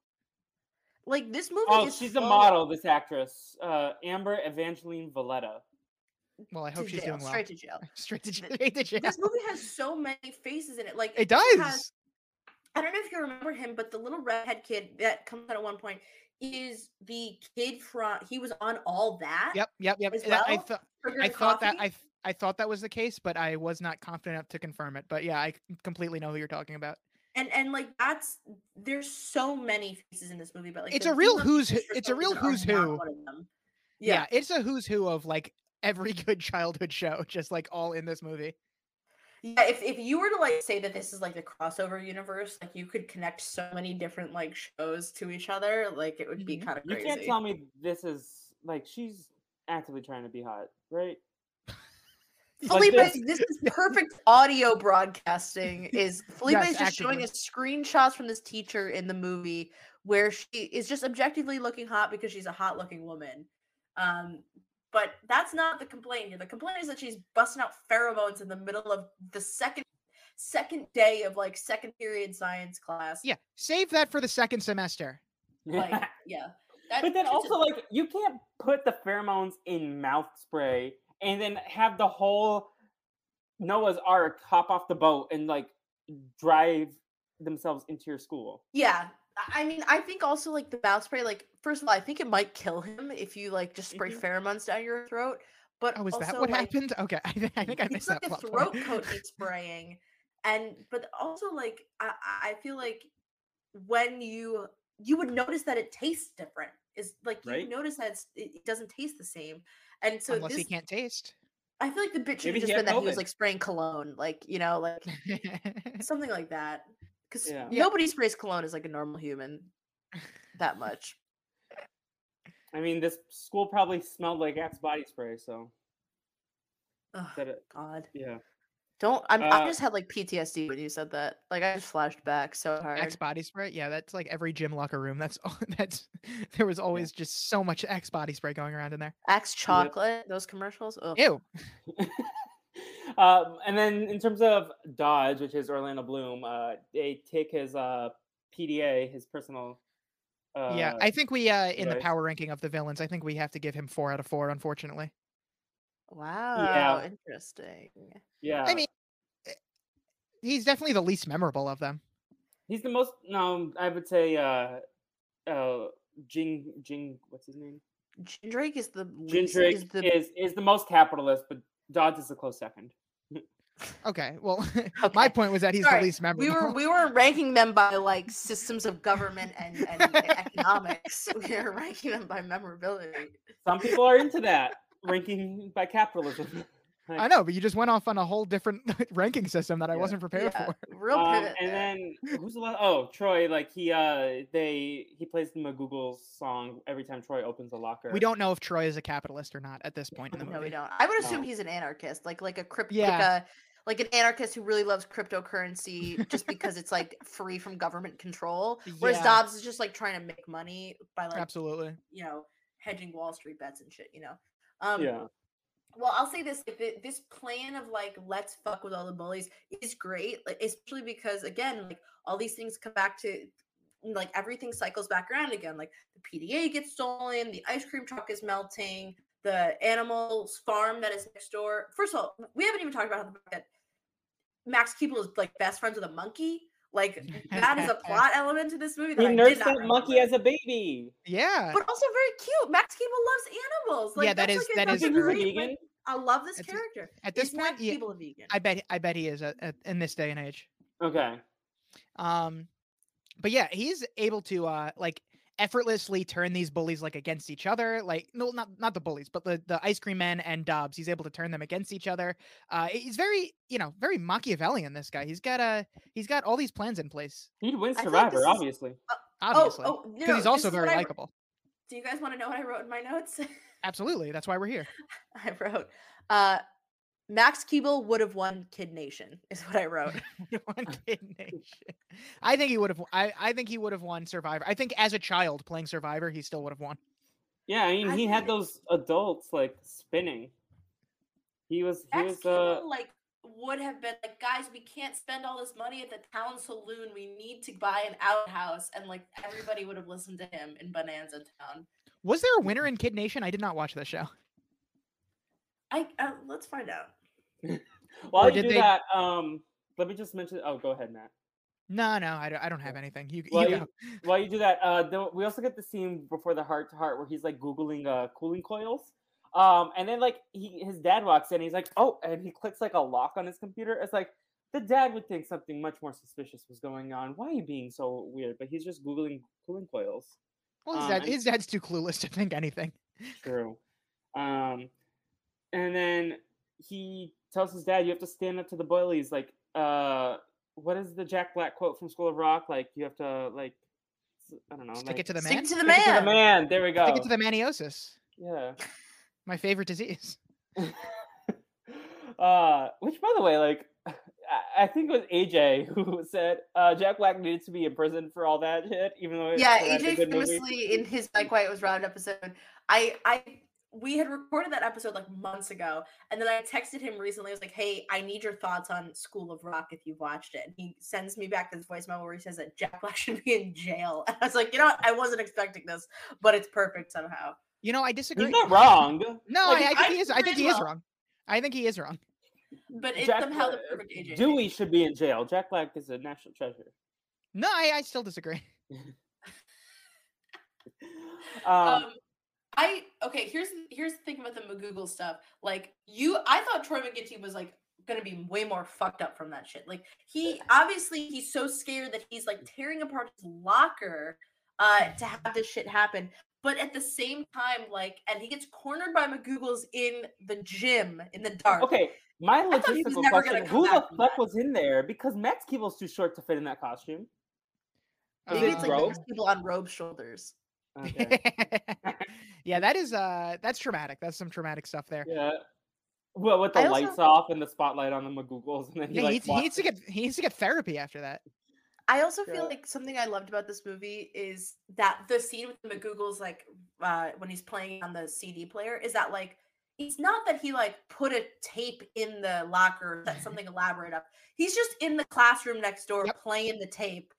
Every, And every time, time he he opens opens the the locker. Like Yeah. there's something that's so like hodgepodge, like low low scale about this movie that has these moments like this where you're like that's great. Like he's he's he's not a genius. He's not the most smart boy in the world. He just like knows to put a CD player next to a wall. Like Yeah.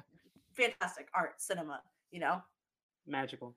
Um, yeah, no, I love that. Uh, he's he's like Jimmy Neutron. He's a boy genius.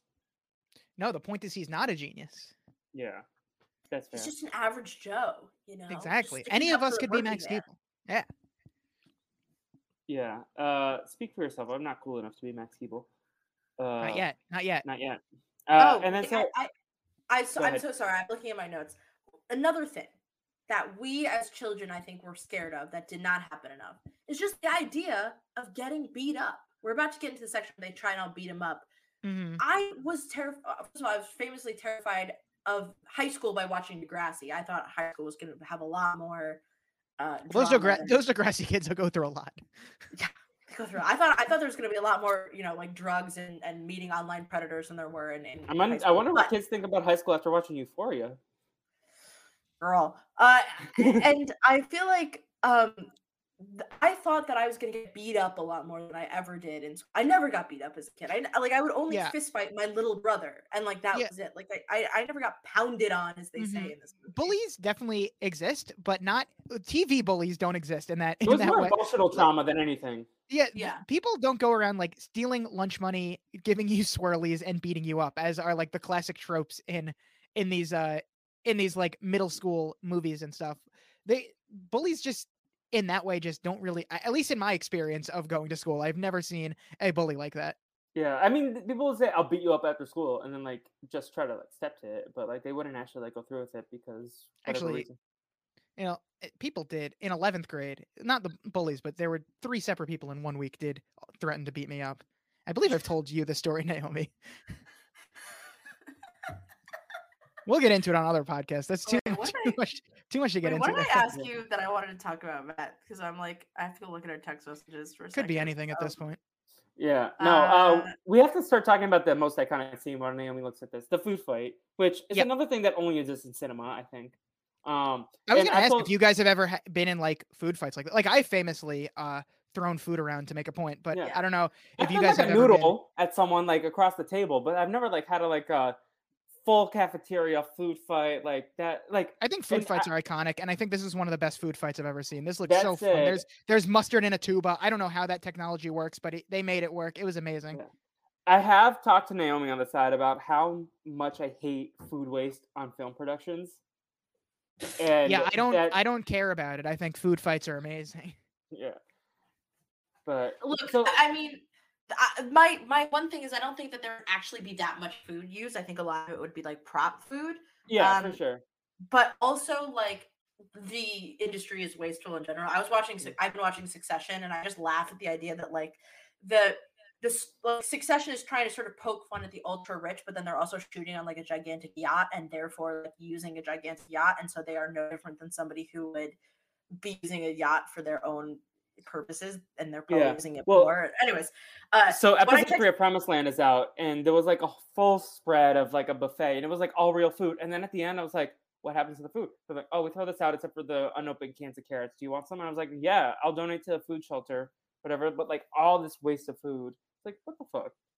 Yeah, the film industry is a huge problem with food waste, and like it's it's one of those things where like the film industry as a whole, if it got wiped off the face of the earth, I it is my career path, and I would be fine with it.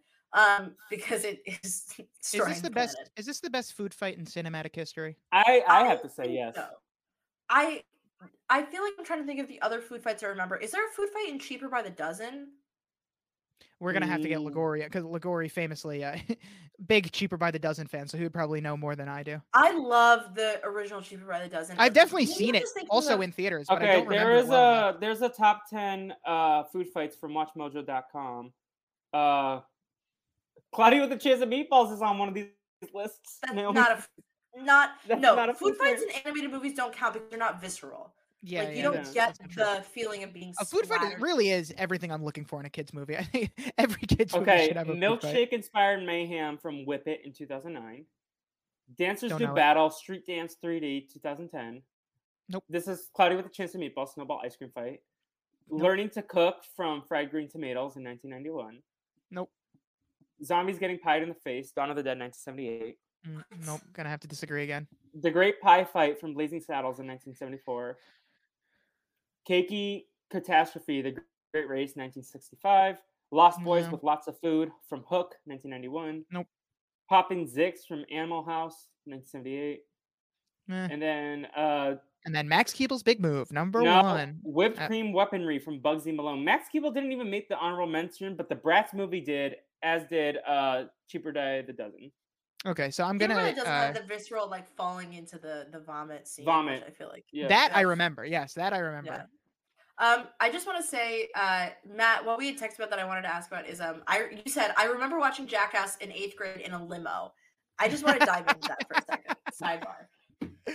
okay. Tell yeah, me. doesn't really have anything to do with the movie, but um, so I was uh good friends with a kid um in my childhood? Mike No. Mike now Mike Smith, which is not doxing him because that is a name that probably half the world has. So good luck, good luck finding Mike Smith, everyone. Good luck getting Mike Smith down. But yeah, I was uh, good friends with him for most of my childhood. And in eighth grade, he had a big uh, birthday party.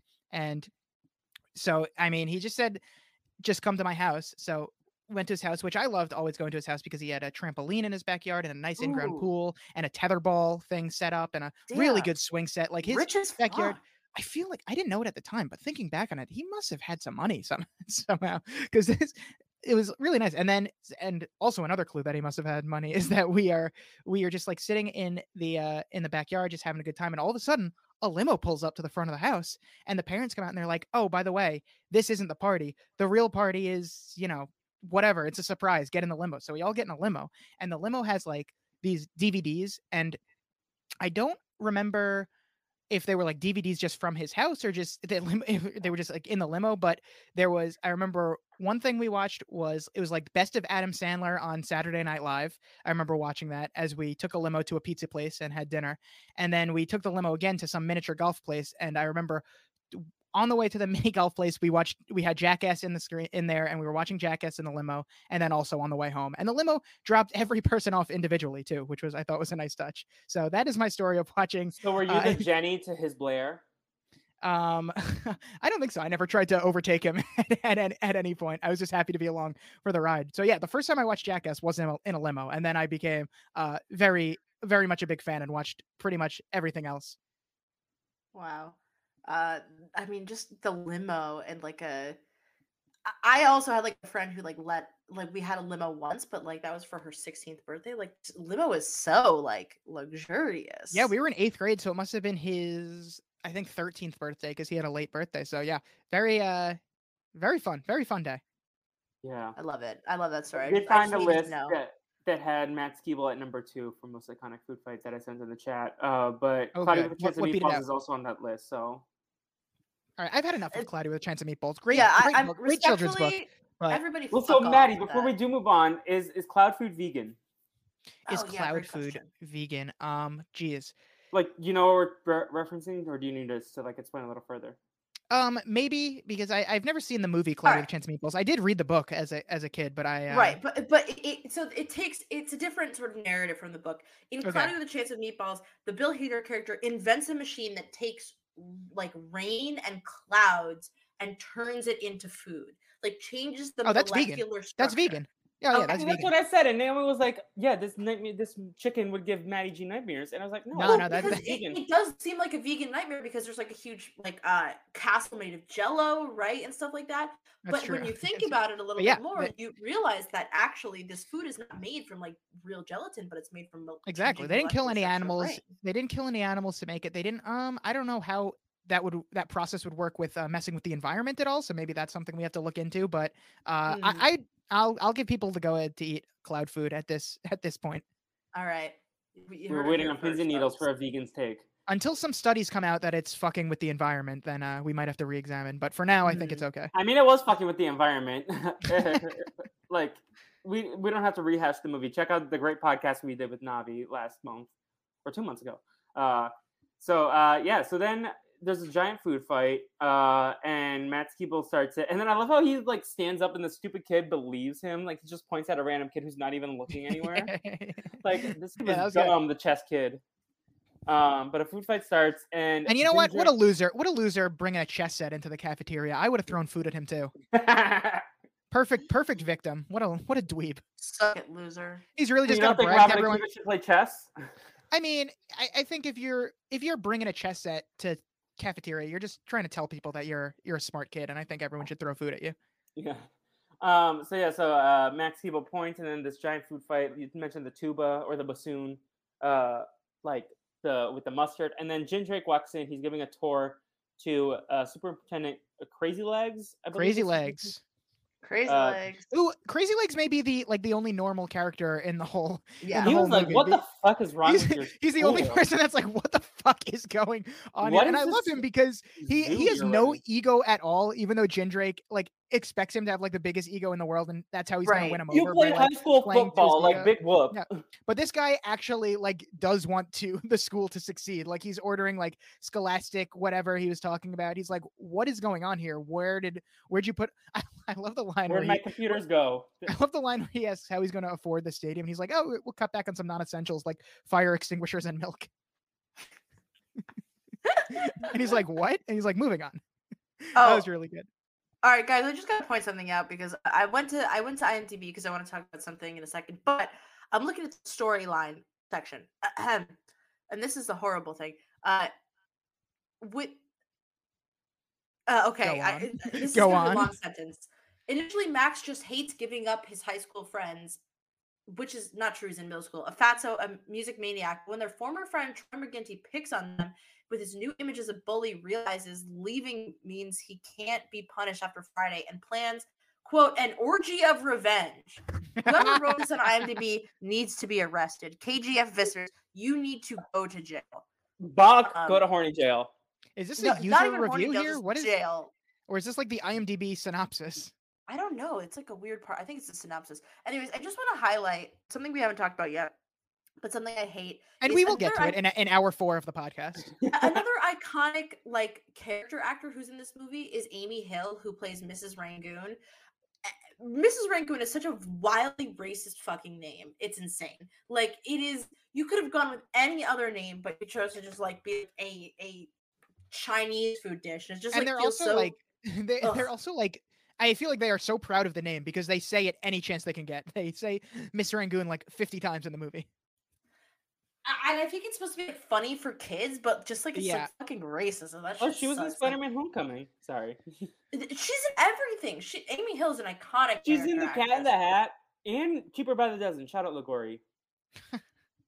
she's she's incredible and like that thing is like she okay literally in her bio says amy hill's television and film credits number over eight 180 like she is crazy we're this bitch is booked and blessed and like i i just feel like the disrespect for that She name was is too in high. Glee. I believe she was the nurse who, who, uh, maybe Sue pushed down the stairs potentially. I potentially. thought Will's no. ex-wife was the nurse. No, in that episode, like she's. Oh no, uh, I need to find out. She's she's in the episode with uh, the the Sudafed.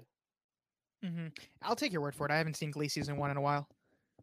Well, I'm just looking at her Wikipedia, so I don't know who she is exactly. It says Dr. Chin, and I, I can't. I don't know her by name. all right well I, i'm sorry i'm sorry to derail so hard but i just feel like it needed to be Well, said Yeah, despite her name, I do love the character, Yeah, she's a queen. and she Um, she is the only one that has the knowledge that uh, Max is moving. Although yeah, she was a little late because by the time she says it, Max is no longer moving. she'd be an iconic like juror on Survivor to vote for Max Keeble. That's oh wow, okay, yeah. wow Yeah.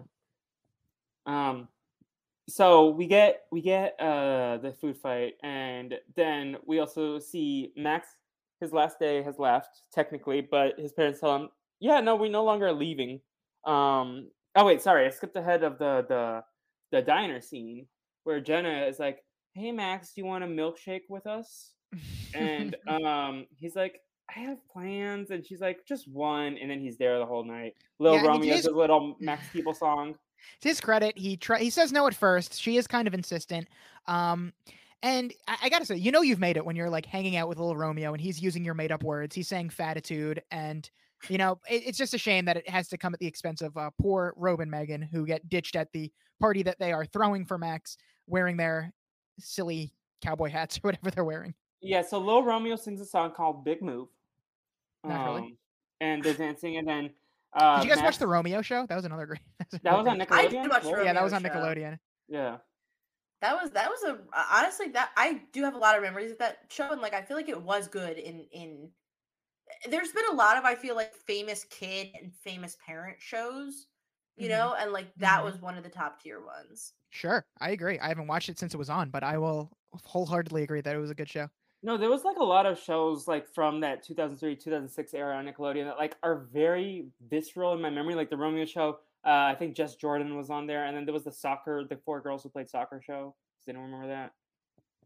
No, Four No, girls okay. who played soccer show. Four girls soccer Nickelodeon.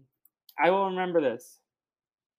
No, is it just for kicks? I think you made this up. No, just for kicks. Okay, I guess I don't. I don't know. I don't think I watched that one. I think that might Developed by have been past. Whoopi. Oh no, maybe we shouldn't talk about the show. Just for kicks. I kind of remember the show. We we can talk about Whoopi Goldberg. It's not like she's like no, no. Edit this out. Edit this out. Oh, is that is that Jessica? Wait. Anyways, um, what I wanted what I wanted to say uh, about this like Max Keeble like sort of dishing his friends for uh, Mhm. You know, is that like Max Key was a little punk bitch in this moment, especially considering that the blonde chick says she never liked him. She says Well, he doesn't. "I know, he doesn't know. He doesn't that know. He doesn't know that yet. I know, but like Max, Max, like put He has like, a crush. I mean, he, he has a crush. She is fif- five feet taller than Okay. him, and you know, twice so, his age. But Lil Romeo is also in sixth grade, I have to assume, right? So how did he get the invite to this? Is it just because he's Lil Romeo? he's little Romeo. Come on, Romeo gets but an invite. Lil Because Jenna was like, "You're the only sixth Oh, wait, grader I'll allow." Okay, so Yeah, he's well- he's actually Lil Romeo in this universe, which therefore brings in the idea that anybody who's in Lil Romeo is a real character in this universe. Yeah, that's right. Okay. But anyway, so um yeah, obviously Max Keeble is a punk. I understand the uh, you know, th- this could be a big break for Max, like getting in with the popular kids here, but the fact that it is uh, Bro, to his knowledge, his his his last day before he moves, and he's not spending it with his friends. Like that is very shitty and Like- uh unforgivable. And it's they are completely right to be. uh But he doesn't even like. I guess he couldn't shoot them a text because he is uh twelve, and also cell- phones are. uh I guess not what they are today. So maybe that would, but I mean, he could have given that a heads up somehow that he's like at the diner and can't make this party. It's pretty I shitty to just completely ditch them. I did relate to the fact that like he said he'll go for one thing, but he's having a lot of fun, so he doesn't want to leave, but he knows he Oh, has yeah. to leave. Oh Like, yeah, that's very that's, relatable. That's completely relatable. But, Um, he, but yeah, he should see his friends on his last day before he moves a thousand miles away. agreed. And then Robe is like pissed, and that's like the last time they'll ever see each other, to his knowledge. And then he gets home, and then the fish islands that Matty G brought up like two hours ago. We're not um, moving. We're not moving, and nope, they're not moving. And his dad was like, "Yeah, I stuck it to the man. I quit." And Right. uh, he's dressed as cheese in this moment too. So Yeah, that's right. He's the big cheese. Yep. So the the symbolism was beaten over the head. Yeah, Sam, Sam was also. We talked about this when uh, Sam was on The Lonely Boys last week, which has not been released yet. But he said that this scene is also ingrained in his memory, where he says, "We're not moving." So I think it's uh, something that everyone can relate to. Yeah, no, definitely. Uh, so and then he goes the next day and he's just like peeping around because he doesn't want to actually show up because he's gonna get beat up. He sees Robe getting punched in the face by uh, Troy, uh, and then he we see Megan get threatened by Dobbs. Uh, oh yeah, we forgot the the crane scene at the junkyard. Love it. Love it. Oh, that is so iconic. The ice cream spilling everywhere. Like again, another great He- set piece that is set up. Like again, this movie just like keeps like He's able to I lift an ice cream truck with a with a crane. masterful. What what I like bitch about like kids movies, it's because like kids movies can be like Max Keeble where there's so much to it, there's so many moments, but you always remember them and they come back and they impact the story in a future scene and like that is why this movie is so great and I feel like you can be better than just like, you know, basic like a lame sort of plot going forward. Yeah. Completely Except for James and the Giant Peach, that movie can kick rocks. Well, look, Roald Dahl can kick rocks too. Mhm. I don't care that his movie was bad eventually. You said that shit. Um, I've been thinking a lot about that. Fuck Sarah Beth, and I said that shit line. It just lives rent free in my head. That's an iconic line. Yeah. I mean, sometimes you have to say, and I said that shit. I also like. I just want to talk about in this movie, um, the the fact that Max Keeble can just run around his school. Uh, he's gonna get marked as absent. Like I don't know why he goes. He well, no, just it's the ditch. day he was supposed to move. He's No, I know, marked. but he should just ditch, like, because he goes to school, but he doesn't go to any of his classes. Where feasibly No, he's he should supposed to be be on the move his right now. No, I no, Felipe, I know that, but he doesn't move, right? So like, then he's in school. He, why does he have to be there? Just ditch. Like, don't like. I don't know why he's showing up to school when they don't think he's supposed to be Uh. there. But like, then if he is supposed to be there, then his parents would know he has an unexcused absence. So like, just fucking ditch. Like, don't go Well, to so school. the system thinks he's moved though, so he doesn't even have unexcused absence because Miss Rangoon. No, I told I yeah, exactly. okay. Like eh, he should just not be there. Go to the 7-Eleven Yeah. down the street. Well, or he wanted- to act- Yeah, he wanted to. Uh, he wanted to watch. See. At this point, yeah. At this point, he needs to save his friends. Now that he's there, Yeah. So that's why. That's why he's. That's his one mission for the day now. Yeah. doesn't Um, intervene. and, just he's, he stands by until. but then the end. Mr. Jindraike, he goes and does another announcement, and when they ha- broke into the school, uh, they put a Max Keeble poster with him doing A bunny really good prank. A really good And prank. then Great. what was what was on the line? I'm wearing a thong. Oh yeah, I was like, that's A a, really kids good- movie. Like, damn. yeah, I'm surprised they got away with that. But a really, a really good prank. They also Yeah. say like this blows, and like I I was shocked that like that was in this movie Listen, just because it was like, rated I feel PG. like It was. It wasn't rated G. It was rated PG. They can get a it little was edgy very here. PG, but also Yeah. like, because like kids, I feel like Disney Channel was more of the sort of like Puritan side of kids Mhm. TV. Like Nickelodeon is a little grosser, a little weirder. Like I was shocked Yeah. that they said blows in this movie. That's why this like, has Nickelodeon movie energy, even though it is Exactly. a Yeah. Disney movie. Yeah, even like uh, I was surprised they like talked about like the different sexes. I feel like that was like risque for Disney Channel back in the day, like talking about like sex as like when she was talking about the pheromones. mm. Um, That's where Yeah. I got all my health education by watching Max Keeble. Oh, in health class we watched Degrassi. Oh, that's awesome. You just watch what you watched? No, a couple episodes. We watched um uh, a eating specific episode uh, with Julie. Oh. I think In political theory, we watched Big Bang Theory and that 70s show. Didn't in relate. college though, right? No, no, that was in high school. Didn't really relate to political theory, but my political theory teacher hated teaching, so we usually just watched movies and TV shows. I mean, I'm I trying to watched, think I of, watched like- New Girl in a class, but that was a college class. I, I New- Sounds like a good class. well, it was writing the sitcom episode, so we watched New Girl, Big Bang Theory, a couple different episodes of those. see. My teacher did that once. But we just watched a Curb Your Enthusiasm episode, which I feel like is ironic considering that Curb Your Enthusiasm is not written most of the time. It's Yeah. just Right. story It's beats. no, isn't it like fully improvised? Like they have like an outline and then just improvise it. Uh, maybe my maybe my teacher also hated teaching. Who knows? Maybe your teacher was just a big fan of the Curb Your Enthusiasm rewatch podcast with Akiva, or not Probably. Akiva, Chester and um. You've really Oh. got Akiva on the brain today. You're giving him credit now for things he doesn't even host. I mean, I I, mean, I, like host, Felipe that he you bring you bring that up, but not the fact that I was literally on the post show recaps Curb Your Enthusiasm coverage. I mean, I, I was getting there, and then Naomi, you're right Yeah. here. You can plug yourself. Akiva's not Yeah. here to be plugged. We have to plug him every. I mean, if Jacob is put it on my listening, he wants as much Akiva mentions as possible. and Akiva's probably listening to this. No, please, Akiva's too busy lying down. I honestly, this is a fun game. Is who is who is less likely to listen to this? And I think Jacob or Akiva, you could really hedge your bets here and, and pick one and, and potentially be right. Um, um, I know I okay. We got to get back to this movie because we're so close to the end. Yeah.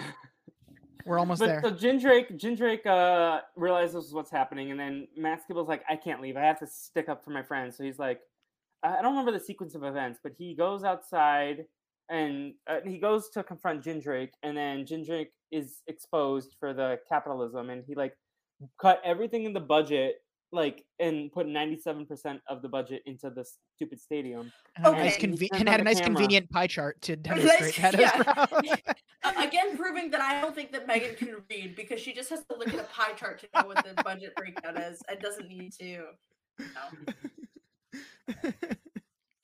I love this runner that Megan can't read. it makes sense based on It's, everything it's we like know. uh Uh, the the DW uh meme. Yeah, yes. I also love that uh, Megan and Robe are very quick to uh, forgive Max because he gets on the TV and apologizes, and two seconds into the apology, they're like smiling and like it's hard to stay mad, Her name mad is at Megan Max. Roper. I said Megan and Robe, you know, like Oh, the two, Megan the and two Robe. friends. I was like, yeah, yeah, yeah. Sorry, I, I don't know who Megan Roper is. I'm sure she's great, but yeah, uh, it's it's hard to stay mad at Max Keeble. Like he apologizes, and two seconds later, they're like fully back on his side. Yeah, no. Uh, they they're very they're very simpy. uh, Like he he fucked them over, and then they just go right back. But he did apologize, I guess. He did. Um, so uh, then he's like, yeah, Troy McGinty and Dobbs, we're gonna go meet you outside at three o'clock. And then uh, his friends back him up. Also, shout out to the janitor who like tells him, they had a nice heart to now. heart. yeah. Anthony the Anthony the janitor. and then he Bro, locks. they- uh, He locks Drake him in the the- fucking closet though. We haven't even touched on that. Like he locks Max. The principal locks Max Keeble in a closet. This Have y'all seen is Sex deranged. Education? What? No. No, Sex Sex Education, the show. No. It had Sex Education season three vibes. Um, yeah. Everybody tweet at Felipe if you agree with that sentiment. AJ knows what I'm Max talking about, but AJ is definitely not listening to this. And I will take your word for it that it has sex education season three vibes. But yeah, that that does happen. That's like you need to call Child Protective Services on that principle at that point. Um, exactly. But yeah, so he, Um, but then Well, the, the, the janitor principal locks Jindraike ha- Jindraike has lost it at this point, like completely. He is Yeah, he's and I love, the, deranged. I love the fact that the janitor like heard that like the janitor doesn't get overtime because he likes Oh. to come to work. It's his blessing, and then He's, he's, making like, some good you." points. Textbooks are for nerds, band is for Very losers. The funny. janitor should pay me for the privilege. Like, I mean, great stuff. He's in full supervillain mode where he's like monologuing without knowing that he's being recorded. Yeah, because Max Keeble just hits the record button. Um, he didn't realize to turn it off at that one point, and then Max Keeble just like Yeah. him. Um, and then so yeah, Max Keeble goes gets, and then Robe starts waving the flag because uh, Megan plays the first beats of uh, the first measure of "We're Not Going to Take It," and then the whole marching band comes in. We're not going to take An it. emotional scene. I got goosebumps.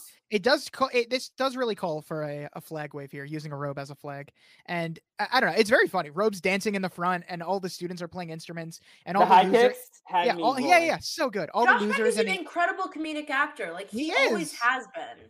And all of the losers and the outcasts are coming together. I don't know how Naomi wasn't getting goosebumps at this point, to be honest. Even though even those forty year old football players are supporting them. oh, we didn't even talk about that. The 40 year old exchange football players. And From Naomi, I'm from sure you had Russia. thoughts. Uh, yeah, I was mostly like I thought it These was men real- are fully forty years The old. guy had a Great no bit. tea.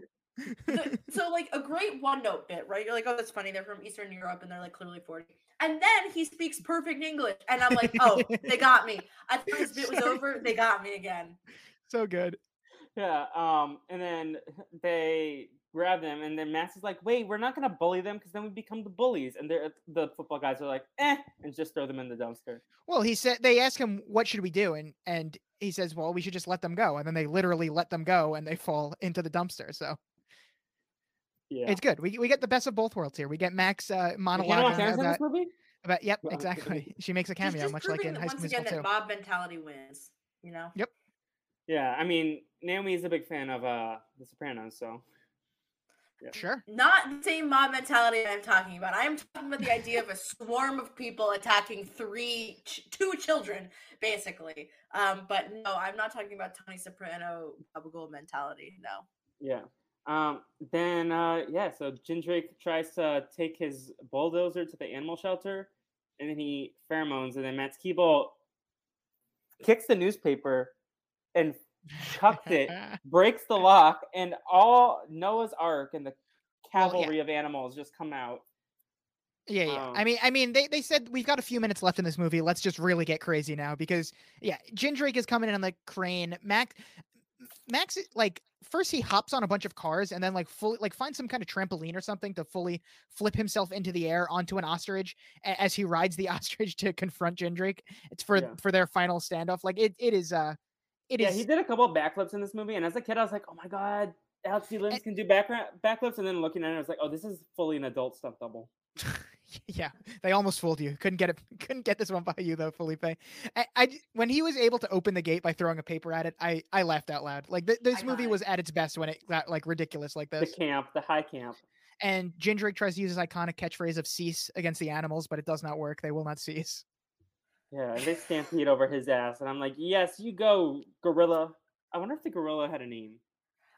What a, strange animal shelter. We have not even touched upon this. What a strange animal shelter. There were like monkeys and goats Yeah. and like you got to think like I don't think that these are all going in the same place, you know? Like I, how does this where did the monkey come from? Shouldn't it be sent to a zoo? zoo. Like I, I don't understand. Yeah, I don't really know the logistics of this animal shelter at all. It doesn't really make sense, but oh well. It was a plot device. Um, yeah, and then that's basically the end of the episode. Not the episode, the movie, right? It is, yeah. I, I mean, Yeah. Jindraike gets fired. The animal shelter gets saved.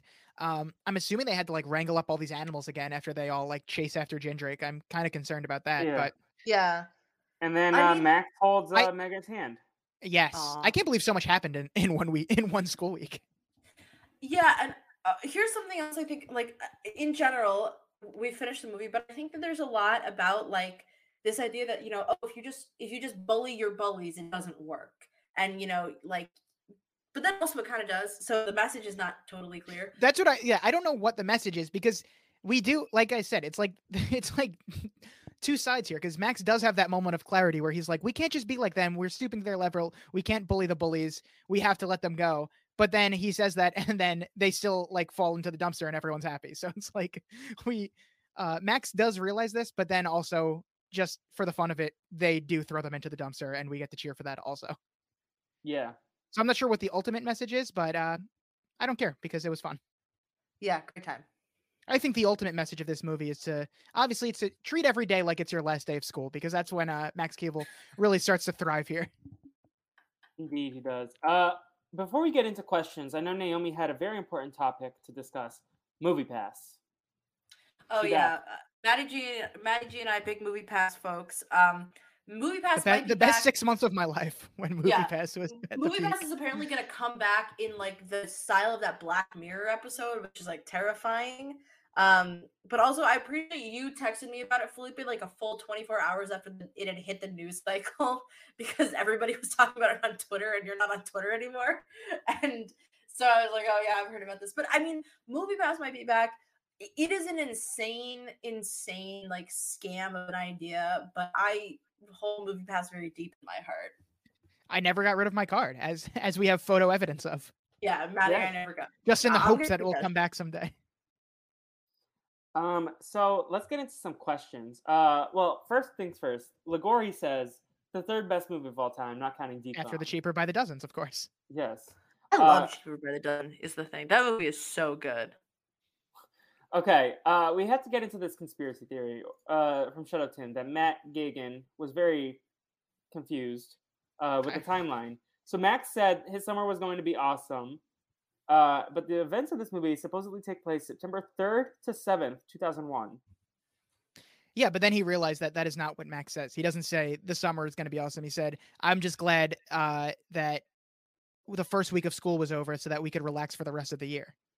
So Yeah. i- in the follow-up t- tweet, uh, "Shut up, Tim" did realize his error, and this does all just take place in the first week of school. There is a full version of the McGoogle song, according to Shut Up Tim, which excites me. Uh, Kyle Picard just says, I love that, this movie. Um, Correct, Kyle. Great question. Great great- question. Great question. Great question. and then uh, Eli Leggett asked, Is the McGoogle theme song buried in your mind all these years later? And Naomi, do you have a response? I, I mean, Matty just answered it. Like, like Yes. of course, like especially because they love to use that intro so much, like the McGoogle. my Google's is me name, like it just really hits, and it's so there in your brain. Yeah. Um, Naomi said, Yes, deeply. yes, yes, and I said that shit. Well, because who doesn't Yeah. love a swampy bog? I forgot about the Swampy Bug. Uh, and then the great Matt Scott, uh, host of the Pod Friends podcast, asks, Blast from the past, where is Max Keeble, who I would have sworn was Max Keebler like the elves now? Where do we think Well, he is? God. Okay. Well, if this movie took place, you know, uh, God, Potentially in horny jail because pretty was, over 14 years ago at this point and he was a little sixth grader so um he would be in 20th grade now 14 plus 6 so that well out of college i guess so that is uh well i don't know what i don't i don't know Max what he's up a to working adult now. yeah You know, what do you think he does? Do you think he's a principal? oh it's not for this is movie was 20 how what year is it right now it's 2022 so this movie was like over 20 years old now so he's definitely uh i don't know i don't i don't know we we didn't really get enough of uh what max keeble's aspirations in life were so i, I don't Oh, know what he Oh, he's I definitely of think that. Max Keeble. I think Max Keeble like got out of college or got out of high school and decided to go to the Peace Corps or something. Fucked around for a few years, and either he got a job at the advertising agency that his dad started because of nepotism, or he And I'm pro in an animal shelter and like just you know helps animals and like doesn't actually make any money in his life. You know, he's just a free spirit. You can't keep him down. Yeah, I think when we get the uh, Max Keeble reboot, which is hopefully in development, uh, we, we should see that Max Keeble is uh, some kind of you know runs an animal shelter of his own. Um, I- the Ice Cream Man is probably still after him, even though uh, you know they're both adults now. I think I think there's still some good stuff here because at the end of this movie, the Ice Cream Man's still chasing him. So, uh, you know, still still some stuff to cover there. Indeed, indeed. Yes. Um, so Naomi, is it time for us to get into our MVPs and drop kicks and our scores? Absolutely, absolutely. Matty G, as our guest, you have the freedom to go off and pick the MVP of the movie first. So, who was the MVP of this movie, Matt? Um, I mean, is it too obvious to just pick pick Max Keeble? I mean, he's the title character. He's why we all saw the movie. He's, as we discussed, one of the coolest kids to ever grace the big screen. He is. Uh, he's also, you know, a kind-hearted person throughout most of the movie. He does, you know, ditch his friends at one point, but he comes back around by the end. He he also, you know, gets the girl at the end. He, he has this ninth grade girl wanting to hang out with him as well. Lil Romeo seems to love him. He's neighbors with Tony Hawk, at least in his dream. I mean, he's smart, he's resourceful, he can do whatever he wants. He's just an iconic character. Everyone wanted to be him or be friends with him when we saw this movie as kids. So I, I'm it's hard to go anywhere else besides Max Keeble, even though it's such an obvious answer. So I'm gonna go Max Keeble. Naomi, yourself? I actually think the uh, MVP here is Megan because Megan keeps Max Keeble grounded. You know, she's Mhm, there to mhm. help him out with his evil plans. She almost suffers because of it and has to pay a lot of money to to Dob. But in the end, like everything comes around. She's she's a good friend. She stands by him and she stands by Robe even when Robe is getting beat up too. So I actually think Megan is the MVP of this movie. Shouts to Megan as well, but yeah, boys basic. I'm also gonna go from Max Keeble here. Max Keeble was just like an icon, and like I wanted to be him when I was in sixth grade. I was definitely not cool enough or uh, confident enough to pull it off, but uh, yeah. So Max Keeble gets my award, uh, and then in terms of my dropkick award, uh, yo, I think I'm gonna give it to uh, Principal Jindraike. He just sucks. Uh, he needs to be dropped kicked. I know he got fired, but he also needs to go to jail um, if he didn't. So Principal Jindraike gets my drop kick award. What about you, Matty G? Um, I'm still thinking about it. Naomi, you go, and, I, and we'll we'll come Okay. back to me. I think the Dropkick Award goes to um now look, all the villains in this movie are very villainous, of course, but I, I wasn't like I enjoyed watching them. The Dropkick Award goes to that kid who in the beginning we see holding on to the minivan going, I don't want to go, I don't want to go. Because he pops up a couple times in this movie. Like when there's that big angry mob. Bro, Was he the was he the one with the tiny bladder? That Yeah, um, yeah, yeah. That kid, that kid. Look, respectfully, kid, go be homeschooled or something. Like, stop hanging around here. We don't need. What are we naming this kid for the notes? Um, I think he's just called like nervous kid in the credits or something like that, which makes me laugh, but I can't remember. Worried kid. I don't know. Worry wart. okay, Love worry worried word. kid. Okay, what about you, Matty G? All right, so I'm gonna. I mean, if I can drop kick two people, I'll drop kick both of his parents. But if it's only one, I will drop kick his dad for me. I, I famously think it should be illegal to make your kids move when they are when they are children. To rip their, I don't care what job you get. I don't care if you'll be poor without it. Find another job. Um, easier said than done, I'm assuming. But you know, to to rip your kid out of school uh, when when you know le- losing the few friends he does have, it's just a very cruel thing to only give him three days notice as well. So um, But also like fuck Foch, who only gives his employee three days notice. Like what the Yeah, hell? fuck, fuck that guy. Yeah, I'll, I'll, dro- I'll drop kick him as well. Enough drop kicks to go around, but I'll just Yeah. drop kick his dad. It would probably be fun to drop kick as well because he's probably in like a lobster suit or a cheese suit, so that would be kind of fun. So I'll drop kick him. Yeah. And Matty, as the guest, you also get a bonus background character if you want to give a point to, like in terms of like a background character or someone who's not in the main cast. If you want to like shout them out, like if I if I could give an additional MVP, I would have given it to McGoogles. McGoogles is great. Um, God, I don't know. I can't think of anything right now, but I, I'll think about it. I'll think about it. I mean, she is iconic. Let me let me think about it while we're about it, still yes. while we're still live on air here, and I'll get back to you by the end of the podcast. Yeah. So otherwise, uh, we should start moving into scores. Naomi, how would you score this movie? Zero to five on Letterboxd. So I gave it four stars on Letterboxd. Um, and I honestly I took up one star straight up for the name Mrs. Rangoon. That shit's racist, man. And like the fact that they use it a lot, and also the horny teachers. I feel like it's a half it's half a star for the horny teachers, which I don't like, and half a star for the Miss Rangoon name, which they they keep using as a joke. So a which is not 4.0 funny. though. 4.0. 4.0. Perfect. Yes. Um, and then uh, yeah, I think I'll give it a four as well. Uh, I think. Oh, I gave Cloudy with a cheap chance of meatballs only a three point five. That feels low based on. Okay. Nah, that yeah, feels I- correct. Who cares about that movie? Ooh, I think I think I'll give this one a. I feel like it's on the same level. I think Cloudy with a Chance of Meatball was like a better script and a better story, if that makes sense. But this was more fun. I think like story wise, like I think like I think Lord and Miller don't miss on their stories. Like I think like the arcs and the like lest we forget that movie like set things up really well that like paid off. Um, so I don't know. I, I I'm tempted. I will give this a three point seven five because I'm indecisive. Matty, what about you? A perfect five? All right. So first of all, we're gonna we're gonna give Lil' Romeo the uh, the background player Okay. MVP here because just the fact that he is going to school with Lil' Romeo is iconic in itself, and he also just seems like a really cool guy who everyone already loves. Obviously, he's Lil' Romeo, so Is Lil Definitely Romeo go- on the Masked Singer ever? I feel like he's uh, someone who like could be on Celebrity Big Brother or Masked Singer, one of those shows. I don't know what he's doing though, because I don't think he really does anything anymore. wasn't he hosting um one of He those shows. hosted uh, uh, Ex on the Beach, Is it- or are you the I was one? gonna. It's. I was gonna say either Are You the One or Ex on the Beach. I can't remember. I think. oh, God. Percy Romeo Miller. Let's look it up. He either hosts Are You the One or Ex on the Beach. I cannot remember which one, but it is one of them.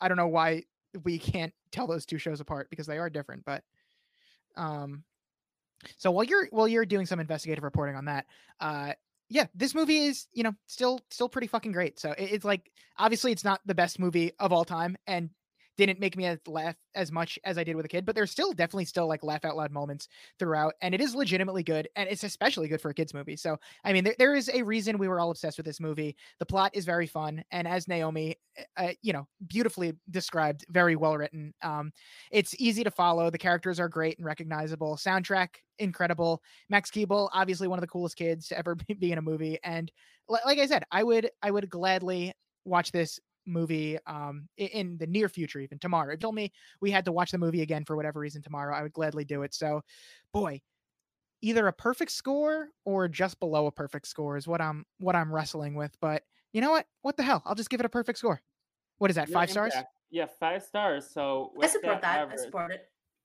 I have to do the math later, but uh, This 'cause I movie, this not- movie flew by. It was, it was great. The Yeah. first half hour was a little slow. I will say that, and maybe that was because I was like, "Oh, I could be watching the Instagram live instead." But I had yeah i did not have that same uh problem i was i never did at any point did i want to watch anything that was going on instagram live not to throw shade with uh, to at everyone everyone involved with that but max Keeble was enough for me Uh, I will. I will. Uh, wait. I don't know what I'm doing here. I'll just edit this document later. So the the score is 3.75 plus four plus five. 12.75 is the total score out of 15. So whatever. Do your math. 4.25 is the average. I need to start putting it in the, the table itself, like averaging it, like the the Excel functions, which I have not gotten around to. And you know, Felipe, it, it's that that makes me never want to come on this podcast again. X on the that you beach is don't ho- X on- Excel- Ex on the Beach is hosted by Romeo Miller, by the way. So I'm gonna is- cry, it- Naomi. It That's is how I'm X on the. Beach. I'm literally joking. Fuck Excel. Uh, Matty, thank you for that. I'm research, kidding. Very important. Yeah, I Thank you. thought I thought Felipe was handling it, but I, I took over. I said Uh, that. when did you say that? Oh no, then I got distracted on the Master P Wikipedia page. That's why. Yeah, so what? So so you didn't say that. All right, we Is gotta what skip we're all go- over. This is not. This is not the his content first single on his fifth album is called Ice Cream Man, Mr. Ice Cream Man, Master P. So maybe maybe the Lil' Romeo could have asked him for like a, a part of the track for this movie. Maybe. Anyways, uh, should we wind this down or should we just like keep recording for another hour? And I mean, talk? Naomi has already checked out, so we better. We I'm not checked Matty, it do out. I'm like, I just, I, you know what happens is sometimes on podcasts I talk too much, and then I'm like, damn, I really talk too much, so I have to like hold myself back. Like, no, talk more because I feel like I'm talking too much and making a fool of myself. No, no, no, you're not making a fool of yourself. Sometimes I just interrupt people too much, so I want to enjoy what No, you guys I love to it. Uh, Matty G, what's coming up for you on the podcast streets or the internet streets? That's a really good question. Um, you can follow me on Twitter at MaddieFresh24. Plenty of A good great, content a there. great ball, probably like a top five follow, if not Wow, top thank you one. so much. Wow, oh my god, thank you so much. See, I have references. People are people will tell you that I'm a great follow, and I have to agree. It's I think between you and Scally, I think, for the top spot. What a rivalry. What a rivalry. I would say I'm better. Also, I do have a podcast of my own called The Lonely Boys, where me and Great my podcast. friend, yes, me and my friend Brendan Ruppel are recapping every single episode of Gossip Girl. He is a newcomer to the series, so I'm leading him through the experience. Naomi Calhoun has been on an episode, so you can check that out. And she will be, also be on an upcoming episode very soon. And Felipe, as soon as he's ready to pick out an episode, he will come on as well. But I will be there. yeah, so we are currently you in want season. my uh, five episode takes of the show or no? Like at this Yeah, moment. since- spew it right now. Get some Boko. Okay. Uh, we love Jenny at this moment in time. Fuck Chuck. I love Jenny. Fuck Chuck. I know you said that, like multiple people have said he becomes a better character and people love him, but fuck Chuck. Uh, I don't know how there's any room to grow after the first episode, but somehow apparently there is. Uh, First episode isn't canon. You just have to accept it. Yeah. Serena, I like. I feel like people hate her later, but I don't know why. Uh, She's like fine. She's just bland ish. She's just like she- like I don't know. It's Blake Lively being Blake Lively. Uh, I know you love Dan. He's like kind of fine for now. Nothing. Too He i- he is fine. That's right. Oh, yeah. I uh, when I was high watching the first episode, I was like, does this guy look a little like Ligori? And then I watched the second episode. No, not really. No. No, he doesn't at all. You told me that take, and I said you're wrong. yeah. Um, what else? I don't really. Uh, oh, Lily's the most interesting character. Lily Wow. and Blair. Lily and Blair.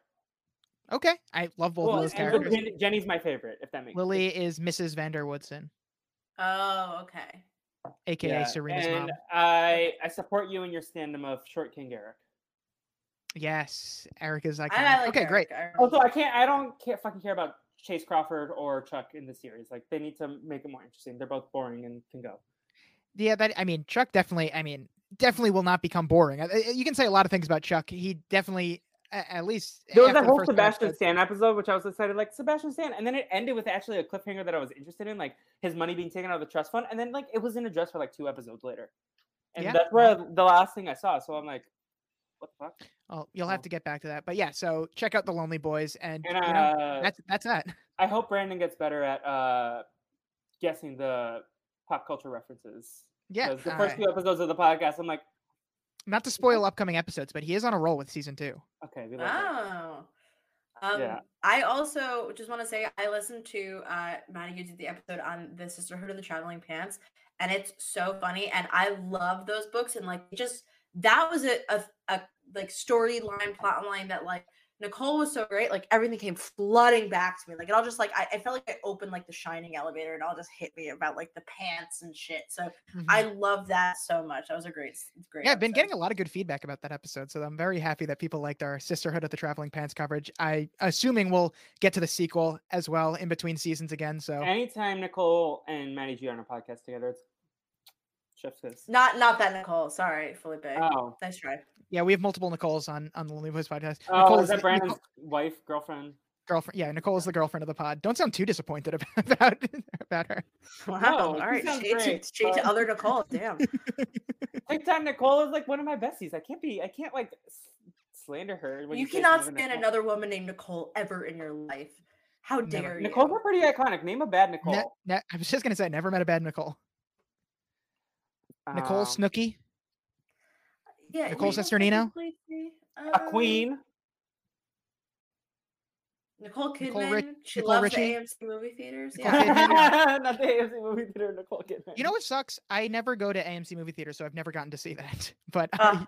I, I hear it's all the rage, and I kind of just want the legend of it to live in my mind and, Regal never actually. I'm sorry, Are you a Regal person, or do you just like not go to the Re- Regal, yeah. yeah. Hell yeah. Regal, Regal, Regal head stand up. Movie Yeah. Tuesday, baby. I half off movies on Tuesdays. That's why I'm going every Tuesday. I AMC can't. Stubs, like, yeah, that's where it's at. Uh, bitch, I'm Regal Unlimited. I'm I'm fucking rolling in it. There's 10% off concessions. I'm having a great time. Anyway, so movies. Matty G is all over the interwebs and is a great follow.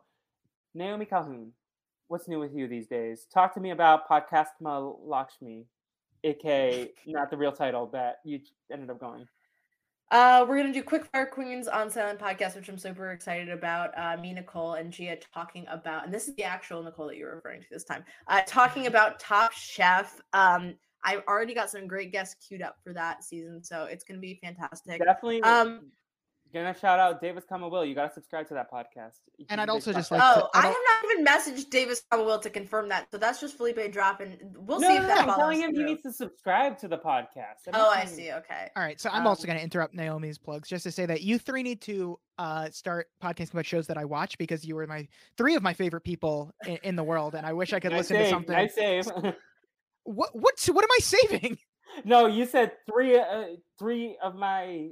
No, you said my three favorite people. That's where I thought you were going. I was like, oh, three of. No, my no, no. favorite people. Nothing nothing to say nothing to save here. Everything I everything I say is valid. But yeah, I, I all three of you are amazing, and I want to listen to anything you guys are putting out there, but I just don't have time to listen to coverage of shows I don't watch. So if you could uh if you could cater to me specifically, that'd be great. Yeah. Respect, respect. It's fine. And, and but I'm really excited about that season to come out. Maggie, we'll find something to talk about for you specifically. Thank you. Thank um, you. and then uh, other than that, uh, my White was Rob episodes are What's coming coming up out. this week on Make White was Rob? Can you tease us? I don't, I don't know. I haven't even edited the episode yet. Like, I'm, I'm Shout out to the AJ. Norris episode, which was Oh god, I got two days to fucking edit this episode. Shit. Uh, okay, AJ Norris episode is really funny. Uh, and most importantly, uh, follow me on Twitter is really the big one. Um, that's that's all there really is. You know, I- I'm I'm grinding out content every day for the fans, and they need to be supporting and Al- subscribing. also a follow great me on follow. Letterboxd. Also, a great. Also, I film. forgot to ask Right. Matty G, Naomi, any pop culture plugs you think people should check out besides like things you're Jackass watching? Four. Jackass Four. Definitely go see Forever. Jackass Four. DM me about Um, Jackass. I've been watching the After Party. That's been really fun. Ooh, it is really good. Ooh, I, I- I'm wanna see are that. behind, but yeah. Ben Schwartz also- is so funny, so funny in that show, and Oh, just like in, Jasper, in yeah. general, he is so funny. I love Sam Richardson so much. So uh, off of After Party, if you like uh, After Party, uh, watch Detroiters uh, because Detroiters is a fantastic show. I've heard of it. I know Sam Richardson, and I know Sam Richardson mostly from his Doughboys appearances, which are also iconic. So Hell yeah, Sam yeah. Richardson's great. Ben Schwartz is great. Um, I have been listening to the the three dots till stardom, and yeah, so what, whatever. Like uh, the songs from the episode are great. Uh, yes, two yes, so good. You only got You were one just shot. I like. I I'm like a little tired. You just fully talked gibberish to me for like 30 seconds there. I was like, I don't know what the fuck is going on right now. And Naomi, what? Oh, you said Detroiters. Uh, in terms of me, the Brazilian Dragon. Uh, by the time you're hearing this, you should be able to listen to the Will from America and Julia from America, uh, Geek Charming podcast, the Sarah Hyland movie, uh, Disney Channel original movie. Uh, that should be in your feeds. And then what you're doing? We're on a mini hiatus. Both Will and Navi are off, uh, scheduling wise, and uh, Navi's on a little vacation. Tell them tell us exactly where they are. Tell us reveal their schedule and why they Will's at his commit brother's bachelor party, and Navi is at home with her mom and her brother for a little vacation. It's Fuck crazy that Sarah it's part of the Hyland was on a. It's crazy that Sarah Hyland was in a DCOM after Modern Family had started. Right? Yeah. No, we stand That's Sarah nuts. Hyland. It's so insane. But we hate the other guy because she got her big break and then went back to DCOM. Yeah. We love Sarah Hyland in this house. I, Queen. I love Sarah Hyland. Yeah. Um and then Another short queen. Another short queen. Yeah. Uh and then uh Brazilian Dragon content. Uh I have some things in the hopper, nothing finalized, but uh in terms of guests, Matt Scott and I are gonna be podcasting about something uh Nickelodeon related more than Disney Ooh, related. one of the great, one of the great mats. So many great mats. Name a actually there's probably bad mat like Sarah Hyland's ex. Bad mat. Wow, you heard it here first, folks. Uh, there's one bad Matt in this world. Yeah. I mean Matt There's Damon's also bad up Matt. there. He just learned that you can't say some slurs. yeah. No, Matt okay. Damon- The funniest part about that that whole thing is is that Matt Damon is when he tells the story, he's just quoting a joke from a movie he was in. So not only is he not funny enough to come up with his own jokes, he has to repeat lines from movies he's in, which celebrities like never do, right? And then also he's like, and I'll say this word in it. Like he doesn't even process that like that's outdated and not cool and not something you should have ever said. But he's like, yeah, I got this. And his daughter, I- I highly recommend everybody read what he actually says because it just is even more insane than you think it is. Like you think he's just saying it like to call people Mhm. that, but no, he's like, isn't it funny when I quote this joke? Fuck, Isn't fuck it Matt funny? Damon. And it's great, and it's like no one asked. I don't, and this is of course such a relevant topic that we're talking about right now that this happened months ago at this point. But the best thing is that no one asked him, and he just like offers this uh, unforced error of him telling on himself. Oh yeah, Yeah. of his daughter being mad at him, Yeah. basically.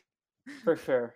Yeah, no, and then uh in terms of my pop culture plug, uh the amazing race this season is uh like the tasks are not my favorite, but I just love spending an hour with these teams. I really like every single one. And tweet at me amazing race stuff because I would love to talk about it with people. And Naomi just did a podcast uh with Me Sasha. that Sasha on fun. Silent Podcast talking about the amazing race. I Who love you roo- Sasha's who are you take rooting? Who are you rooting for?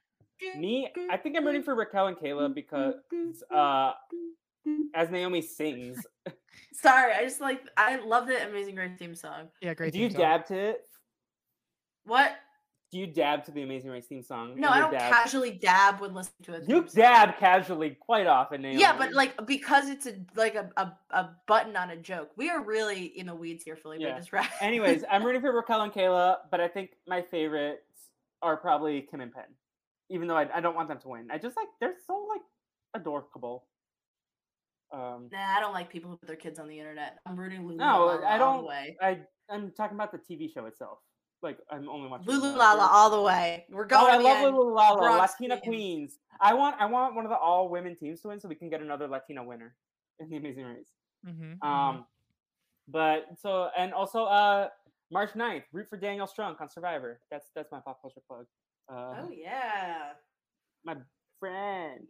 Anyways, uh, I don't really know how to close this out because I'm having too much fun. But uh, I guess DM Naomi if you have amazing race tweet. Is that what you said? No. I'm losing the plot. Help! The Okay. plot was lost years The ago plot at this was point. lost so long ago. I'm All right, so thank you everybody for listening to the Naomovies. Make sure on your way out you take a survey to review what you thought about this. Rate and you get and free rate- popcorn at the end. Oh wait, I remember what I was saying. The Dragon God. Baby feed. Uh, AJ is talking about Pretty Little Liars on that feed, so go subscribe to that. Rate and subscribe. Five stars on Apple Podcast, the Brazilian Dragon Podcast. Uh, tell a friend. Tell multiple friends. Uh, maybe maybe show cut my voice out of this podcast and only listen to Matty and Naomi because they were saying intelligent things.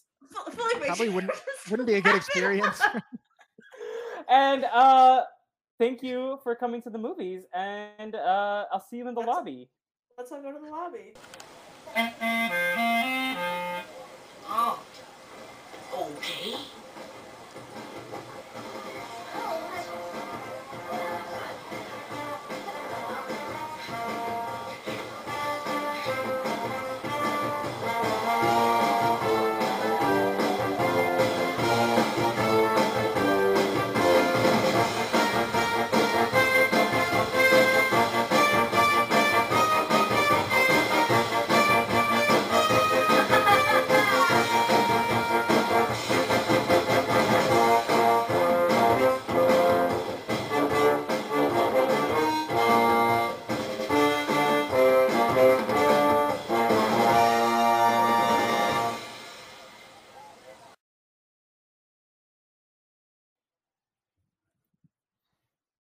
Welcome back, everybody. To ah, fuck, I fucked it up.